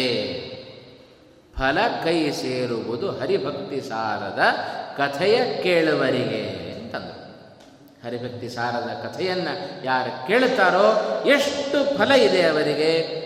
ಕನ್ಯಾದಾನ ಬಹಳ ಶ್ರೇಷ್ಠ, ಕನ್ಯಾದಾನ, ವಿದ್ಯಾದಾನ, ಅನ್ನದಾನ ಇವೆಲ್ಲ ಬಹಳ ಶ್ರೇಷ್ಠ. ಆ ನೂ ಒಂದಲ್ಲ, ನೂರು ಕನ್ಯಾದಾನ ಮಾಡಿದರೆ ಏನು ಪುಣ್ಯ ಬರಬೇಕು? ಭಾಗೀರಥಿ ಸ್ನಾನವನುಮಿಗೆ ಜೀವನದಲ್ಲಿ ಒಂದು ಬಾರಿ ಆದರೂ ಗಂಗಾ ಸ್ನಾನ ಮಾಡಬೇಕು. ಇದೇ ಕೃಷ್ಣ ಗರುಡ ಪುರಾಣದಲ್ಲಿ ಹೇಳುವಾಗ, ಹರಿರ್ ಭಾಗೀರಥಿ ವಿಪ್ರಾಹ ವಿಪ್ರಾ ಭಾಗೀರಥಿ ಹರಿ, ಭಾಗೀರಥಿ ಹರಿರ್ ವಿಪ್ರಾಹ ಸಾರಮೇಧ ಜಗತ್ರಯೇ ಅಂತಂದ. ಮೂರು ಸಾರಭೂತವಾದದ್ದು ಜಗತ್ತಿನಲ್ಲಿ ಒಬ್ಬ ವಿಪ್ರ ಭಾಗೀರಥಿ ಹರಿ. ಈ ಮೂರರ ಸಹವಾಸ ನಮಗಿತ್ತು ಅಂತಾದರೆ ನಾವು ಜೀವನದಲ್ಲಿ ಗೆದ್ದೆವು ಅಂತ ಅರ್ಥ. ಹಾಗಾಗಿ ಜೀವನದಲ್ಲಿ ಒಮ್ಮೆಯಾದರೂ ಭಾಗೀರಥಿಯ ಸ್ನಾನ ಮಾಡಬೇಕು. ಜೊತೆಗೆ ಕೈಯಾರೆ ಗೋವುಗಳ ಪ್ರೇಮದಿಂದಲೇ ಭೂಸುರರಿ ಒಲಿದು ಊರುಗಳ ನೂರಗ್ರಹಾರದ ಧಾರೆ ಎರೆದಿತ್ತರೆ. ನಾವೇ ನಮ್ಮ ಕೈಯಾರೆ ಗೋದಾನವನ್ನು ಮಾಡಿಕೊಂಡರೆ. ಗೋದಾನ ಸತ್ತ ನಂತರ ಅಂತ ಅಷ್ಟೇ ನಾವು ತಿಳ್ಕೊಂಡಿದ್ದೇವೆ. ಸತ್ತ ನಂತರ ಮಾಡೋದು ಒಂದೇ ಗೋದಾನ ಅಲ್ಲ. ಅದಕ್ಕೆ ಪೂರ್ವಭಾಗ ಒಟ್ಟು ಐದು ರೀತಿಯಾದ ಗೋದಾನಗಳನ್ನು ಧರ್ಮಶಾಸ್ತ್ರ ಹೇಳ್ತಾ ಇದೆ. ಅದರಲ್ಲಿ ಗೋದಾನವನ್ನು ಒಂದು ಗೋದಾನ ಮಾಡಿದರೆ ಬಹಳ ಪುಣ್ಯ ಅಂತ. ಅದು ಯಾವಾಗ? ನಮಗೆ ಬುದ್ಧಿ, ನಮ್ಮ ಆರೋಗ್ಯ ಎಲ್ಲ ಸ್ಥಿಮಿತದಲ್ಲಿದ್ದಾಗ ಮಾಡಿದ ಒಂದು ಗೋದಾನ ಸತ್ತ ನಂತರ ಮಾಡಿದ ಲಕ್ಷ ಗೋದಾನಕ್ಕೆ ಅದು ಸಮಾನ ಅಂತಂದರು. ಹಾಗಾಗಿ ನಾವು ಬದುಕಿದ್ದಾಗ ಗೋದಾನವನ್ನು ಮಾಡಿಕೊಂಡು ಬಿಡಬೇಕಂತೆ. ಆದ್ದರಿಂದ ಅದನ್ನೇ ಹೇಳುವಾಗ ಕೈಯಾರೆ, ಅದನ್ನೇ ಹೇಳಿದರು. ನಾವು ನಮ್ಮ ಕೈಯಾರೆ ಮಾಡ್ಕೊಳ್ಬೇಕಲ್ಲ. ಸುಮ್ಮ ಸುಮ್ಮನೆ ಹೇಳಲಿಲ್ಲ ಕನಕದಾಸರು. ಕೈಯಾರೆ ಗೋವುಗಳ, ಯಾಕೆ ಈ ಮಾತು ಬಂತು ಅಂದರೆ ಗರುಡ ಪುರಾಣದಲ್ಲಿ ಈ ಮಾತನ್ನು ಹೇಳಿದ್ದಾನೆ. ಪುರಾಣಗಳನ್ನು ಓದದೇ ಇದ್ದರೆ ಈ ಮಾತು ಕನಕದಾಸರ ಬಾಯಿಂದ ಬರಲಿಕ್ಕೆ ಸಾಧ್ಯವೋ? ಬರೋದಿಲ್ಲ ಎಲ್ಲ ಜ್ಞಾನ ಇದ್ದು ನನಗೇನು ಗೊತ್ತಿಲ್ಲ ಅಂತ ಹೇಳಿಕೊಳ್ಳುವ ಜನ ಅವರು ಕನಕದಾಸರು. ಕೈಯಾರೆ ಗೋವುಗಳ ಪ್ರೇಮದಿಂದಲೇ ಭೂಸುರರಿ ಒಲಿದು ಊರುಗಳ ನೂರಗ್ರಹಾರದ ಧಾರೆ ಎರೆದಿತ್ತಂತೆ. ಯಾರಿಗೆ ವಸತಿ ಇಲ್ಲವೋ ಅವರಿಗೆಲ್ಲ ಉತ್ತಮವಾದ ಊಟ, ವಸತಿ ಇವುಗಳನ್ನೆಲ್ಲ ಕಲ್ಪನೆ ಮಾಡಿ ಕೊಟ್ಟರೆ ಎಷ್ಟು ಪುಣ್ಯ ಬರಬೇಕೋ ಅಷ್ಟು ಪುಣ್ಯ. ಹರಿಭಕ್ತಿ ಸಾರದ ಕಥೆಯ ಕೇಳುವರಿಗೆ ಅಂತಂದರು. ಇದರ ಶ್ರವಣ ಮಾಡಿದರೆ ಸಾಕು. ಶ್ರವಣಾಧರತಿ ಪಾಪಾನಿ ಅಂತ ಹೇಳ್ತಾರೆ. ಇಂಥ ಒಂದು ಮಹತ್ವ ಈ ಒಂದು ಪದ್ಯದ ಶ್ರವಣದಿಂದ ನಾವು ಕೇಳಲಿಕ್ಕೆ ಸಾಧ್ಯ. ಮತ್ತೊಂದು ಹೇಳುವಾಗ, ಮೇರು ಮಂದರ ನಿಭ ಸುವರ್ಣವ ವಾರಿ, ಸುವರ್ಣ, ಸುವರ್ಣವ ವಾರಿ ಮಧ್ಯದೊಳಿರುವ ಅವನಿಯ ನಾರಿಯರ ಗಾಯತ್ರಿ ಪಶುಗಳ ನಿತ್ತು ಫಲಬಹುದು. ಧಾರುಣಿಯಳಿ ಭಕ್ತಿಸಾರವ, ಭಕ್ತಿಸಾರವನು ಆರು ಓದು, ಓದುವರೋ. ಅವರಿಗೆ ಅನುದಿನ ಚಾರು ವರಗಳ ನಿತ್ತು ರಕ್ಷಿಪನು ಆದಿಕೇಶವನು ಅಂತಂದರು. ನಿರಂತರವಾಗಿ ಇದನ್ನು ಪಠಿಸುವವರಿಗೆ ಭಗವಂತ ಯಾವಾಗಲೂ ಅದನ್ನೇ ಹೇಳಿದರು, ವರದ ಅಂತಂದರು. ಇದನ್ನು ಪಠಿಸುವವರಿಗೆ ಭಕ್ತಿಯಿಂದ ಹಾಗೆ ಪಠನ ಮಾಡೋದಲ್ಲ, ಅರ್ಥವನ್ನು ಮಾಡಿಕೊಂಡು ಯಾರು ಪಠವನ್ನು ಮಾಡುತ್ತಾರೆಯೋ ಅಂಥವರಿಗೆ ಭಗವಂತ ವಿಶೇಷವಾದ ಶಾಶ್ವತವಾದ ಫಲವನ್ನು, ಮೋಕ್ಷವನ್ನು ಅವರಿಗೆ ಕೊಡ್ತಾನೆ ಅಂತ ಹೇಳ್ತಾ ಕೊನೆಯಲ್ಲಿ ಆ ಮಂಗಳವನ್ನು ಹಾಡ್ತಾ ಇದ್ದಾರೆ. ಪ್ರಾರಂಭದಲ್ಲಿಯೂ ಭಗವಂತನ ಸ್ತೋತ್ರ, ಕೊನೆಯಲ್ಲಿಯೂ ಭಗವಂತನ ಸ್ತೋತ್ರ, ಮಂಗಲಂ ಸರ್ವಾದಿಭೂತಗೆ ಮಂಗಲಂ ಸರ್ವರನ್ನು ಕೊರೆವಗೆ, ಮಂಗಲಂ ತನ್ನೊಳಗೆ ಲೋಕವ ಲಯಸಿಕೊಂಬುವಗೆ ಮಂಗಲಂ ಸರ್ವತಂತ್ರಗೆ, ಮಂಗಲಂ ಸತ್ಯ ಸ್ವರೂಪಗೆ ಮಂಗಲಂ ಸಿರಿಗೊಡೆಯ ಚನ್ನಿಗರಾಯ ಕೇಶವನಿಗೆ ಅಂತ. ಮಂಗಳ ಹಾಡುವಾಗಲೂ ಭಗವಂತನ ಅನೇಕ ಗುಣಗಳ ಚಿಂತನೆಯನ್ನು ನಮ್ಮ ಎದುರಿಗೆ ಇಟ್ಟವರು ಕನಕದಾಸರು ಅಂತ. ಹೀಗೆ ಈ ಒಂದು ಹರಿಭಕ್ತಿ ಸಾರದ ಸರ್ವಾದಿಭೂತಗೆ ಮಂಗಳ. ಅಂದರೆ ಎಲ್ಲ ಚರಾಚರ ವಸ್ತುಗಳಿಗೆ ಆಧಾರ ಸ್ತಂಭನಾಗಿದ್ದಾನೆ. ಸರ್ವರನ್ನು ಪರೆವಗೆ ಎಲ್ಲರನ್ನ ರಕ್ಷಣೆ ಮಾಡುವವ, ತನ್ನೊಳಗೆ ಲೋಕವ ಲಯಿಸಿಕೊಂಬುವಗೆ. ಪ್ರಳಯ ಕಾಲದಲ್ಲಿ ಸಮಸ್ತ ಚರಾಚರಾತ್ಮಕವಾದ ಪ್ರಪಂಚವನ್ನು ಅನಾಯಾಸವಾಗಿ ನುಂಗಿಬಿಡ್ತಾನೆ ಭಗವಂತ, ಸರ್ವತಂತ್ರ ಸ್ವತಂತ್ರಗೆ. ಭಗವಂತನಿಗೆ ಏನು ಕೆಲಸ ಮಾಡಿದರೂ ಆಯಾಸ ಆಗೋದಿಲ್ಲ. ಯಾಕೆ ಅಂದರೆ ಅವ ಸರ್ವಸ್ವತಂತ್ರ. ಸಣ್ಣ ಕೆಲಸ ಮಾಡಬೇಕು ಅಂದರೆ ನಮಗೆ ಭಾಳ ಆಯಾಸ ಆಗುತ್ತೆ. ಕಾರಣ, ನಾವು ಅಸ್ವತಂತ್ರರು. ಹತ್ತಾರು ಜನರ ಕಾಲು ಹಿಡಿಬೇಕು. ಒಂದು ಸಣ್ಣ ಕೆಲಸ ಮಾಡಿಕೊಡ್ರಿ ಅಂತ ಕೇಳಿ. ಆದರೆ ಭಗವಂತ ಹಾಗಲ್ಲ. ತಾನು ಸ್ವಯಂ ಬೇಕಾದಷ್ಟು ಕೆಲಸವನ್ನು ಮಾಡುವವ. ಅದರಿಂದ ಸತ್ಯಸ್ವರೂಪಗೆ ಮಂಗಲಂ ಮಂಗಲಂ ಸಿರಿಗೊಡೆಯ ಚನ್ನಿಗರಾಯ ಕೇಶವಗೆ ಅಂತಂದರು. ಇಂಥ ಭಗವಂತನಿಗೆ ಮಂಗಳವಾಗಲಿ ಅಂತ ಹೇಳಿದರೆ ನಾವು ಹರಸೋದಲ್ಲ. ಮಂಗಳರೂಪಿಯಾದವ ನೀನು ಅಂತ ಸ್ತೋತ್ರೆ ಮಾಡೋದಟ್ಟೆ ಆಯ್ತಪ್ಪ, ನಮಸ್ಕಾರ ಮಾಡಿದರೆ ನೀನು ಒಳ್ಳೆಯದಾಗಲಿ, ಮಂಗಳಾಗಲಿ ಅಂತ ಭಗವಂತನಿಗೆ ಹಾಗೆ, ನಾವು ಆಶೀರ್ವಾದ ಮಾಡೋದು ಹಾಗಲ್ಲ. ನೀನು ಮಂಗಳ ಸ್ವರೂಪಿ ಎಂಬುದಾಗಿ ಚಿಂತನೆಯನ್ನು ಮಾಡುವ ಕ್ರಮವನ್ನು ಗ್ರಂಥದ ಕೊನೆಯ ಭಾಗದಲ್ಲಿ ಕನಕದಾಸರು ನಮಗೆ ಹಾಕಿಕೊಟ್ಟಿದ್ದಾರೆ ಎನ್ನುವ ಚಿಂತನೆಯನ್ನು ಮಾಡುತ್ತಾ, ಈ ಒಂದು ಹರಿಭಕ್ತಿ ಸಾರ, ಅದು ಕನಕ ಜಯಂತಿಯ ಪ್ರಯುಕ್ತ ಒಂದು ಶ್ರೀಮಠದಲ್ಲಿ ನಡೆದದ್ದು. ಕಾರ್ತೀಕ ಮಾಸದಲ್ಲಿ ಏನು ಮಾಡಿದರೂ ಶ್ರೇಷ್ಠ. ಯಾವ ವಿಷಯವನ್ನು ಸರ್ವ ಶ್ರವಣ ಮಾಡಿದರೂ ಅದು ಶ್ರೇಷ್ಠವೇ. ಭಾಗವತ ಶ್ರವಣ ಮಾಡಬಹುದು. ಅಥವಾ ಬೇರೆ ಬೇರೆ ಪುರಾಣಗಳ ಶ್ರವಣ, ಅದರ ಜೊತೆಗೆ ಈ ಒಂದು ಕಾರ್ತೀಕ ಮಾಸದಲ್ಲಿ ಭಗವಂತ ತಾನೇ ಇಂಥ ಒಂದು ಅವಕಾಶವನ್ನು ನಮಗೆ ಹೇಳೋದಕ್ಕೆ, ನಮಗೆ ಕೇಳೋದಕ್ಕೆ ನಿಮಗೆ ವಿಶೇಷವಾಗಿ ಕಲ್ಪನೆ ಮಾಡಿಕೊಟ್ಟಿದ್ದಾನೆ. ಹಾಗಾಗಿ ಏನು ಈ ಒಂದು ಐದಾರು ದಿವಸಗಳಲ್ಲಿ ಒಂದು ಹರಿಭಕ್ತಿ ಸಾರದ ಶ್ರವಣ ಮಾಡಿದ್ದೇವೆ. ಇದರ ಪರಿಪೂರ್ಣವಾದ ಪುಣ್ಯ ಅದು ನಮಗೆ ದೊರೆಯುವಂತೆ ಹರಿವಾಯುಗಳು ಪರಮಾನುಗ್ರಹವನ್ನು ಮಾಡಬೇಕು ಎಂಬುದಾಗಿ ಸಂದರ್ಭದಲ್ಲಿ ಪ್ರಾರ್ಥನೆಯನ್ನು ಮಾಡುತ್ತಾ ಕಾರ್ತೀಕ ಮಾಸ ಕಾರ್ತೀಕ ಮಾಸದಲ್ಲಿ ವಿಶೇಷವಾಗಿ ಆಚರಣೆ ಮಾಡಬೇಕಾದ್ದು, ದೀಪದ ಬಗ್ಗೆ ಬೇಕಾದಷ್ಟು ವಿಶೇಷತೆಗಳನ್ನು ಕಾರ್ತಿಕ ಮಾಸ ಮಹಾತ್ಮೆಯಲ್ಲಿ ಪುರಾಣ ಹೇಳಿದೆ.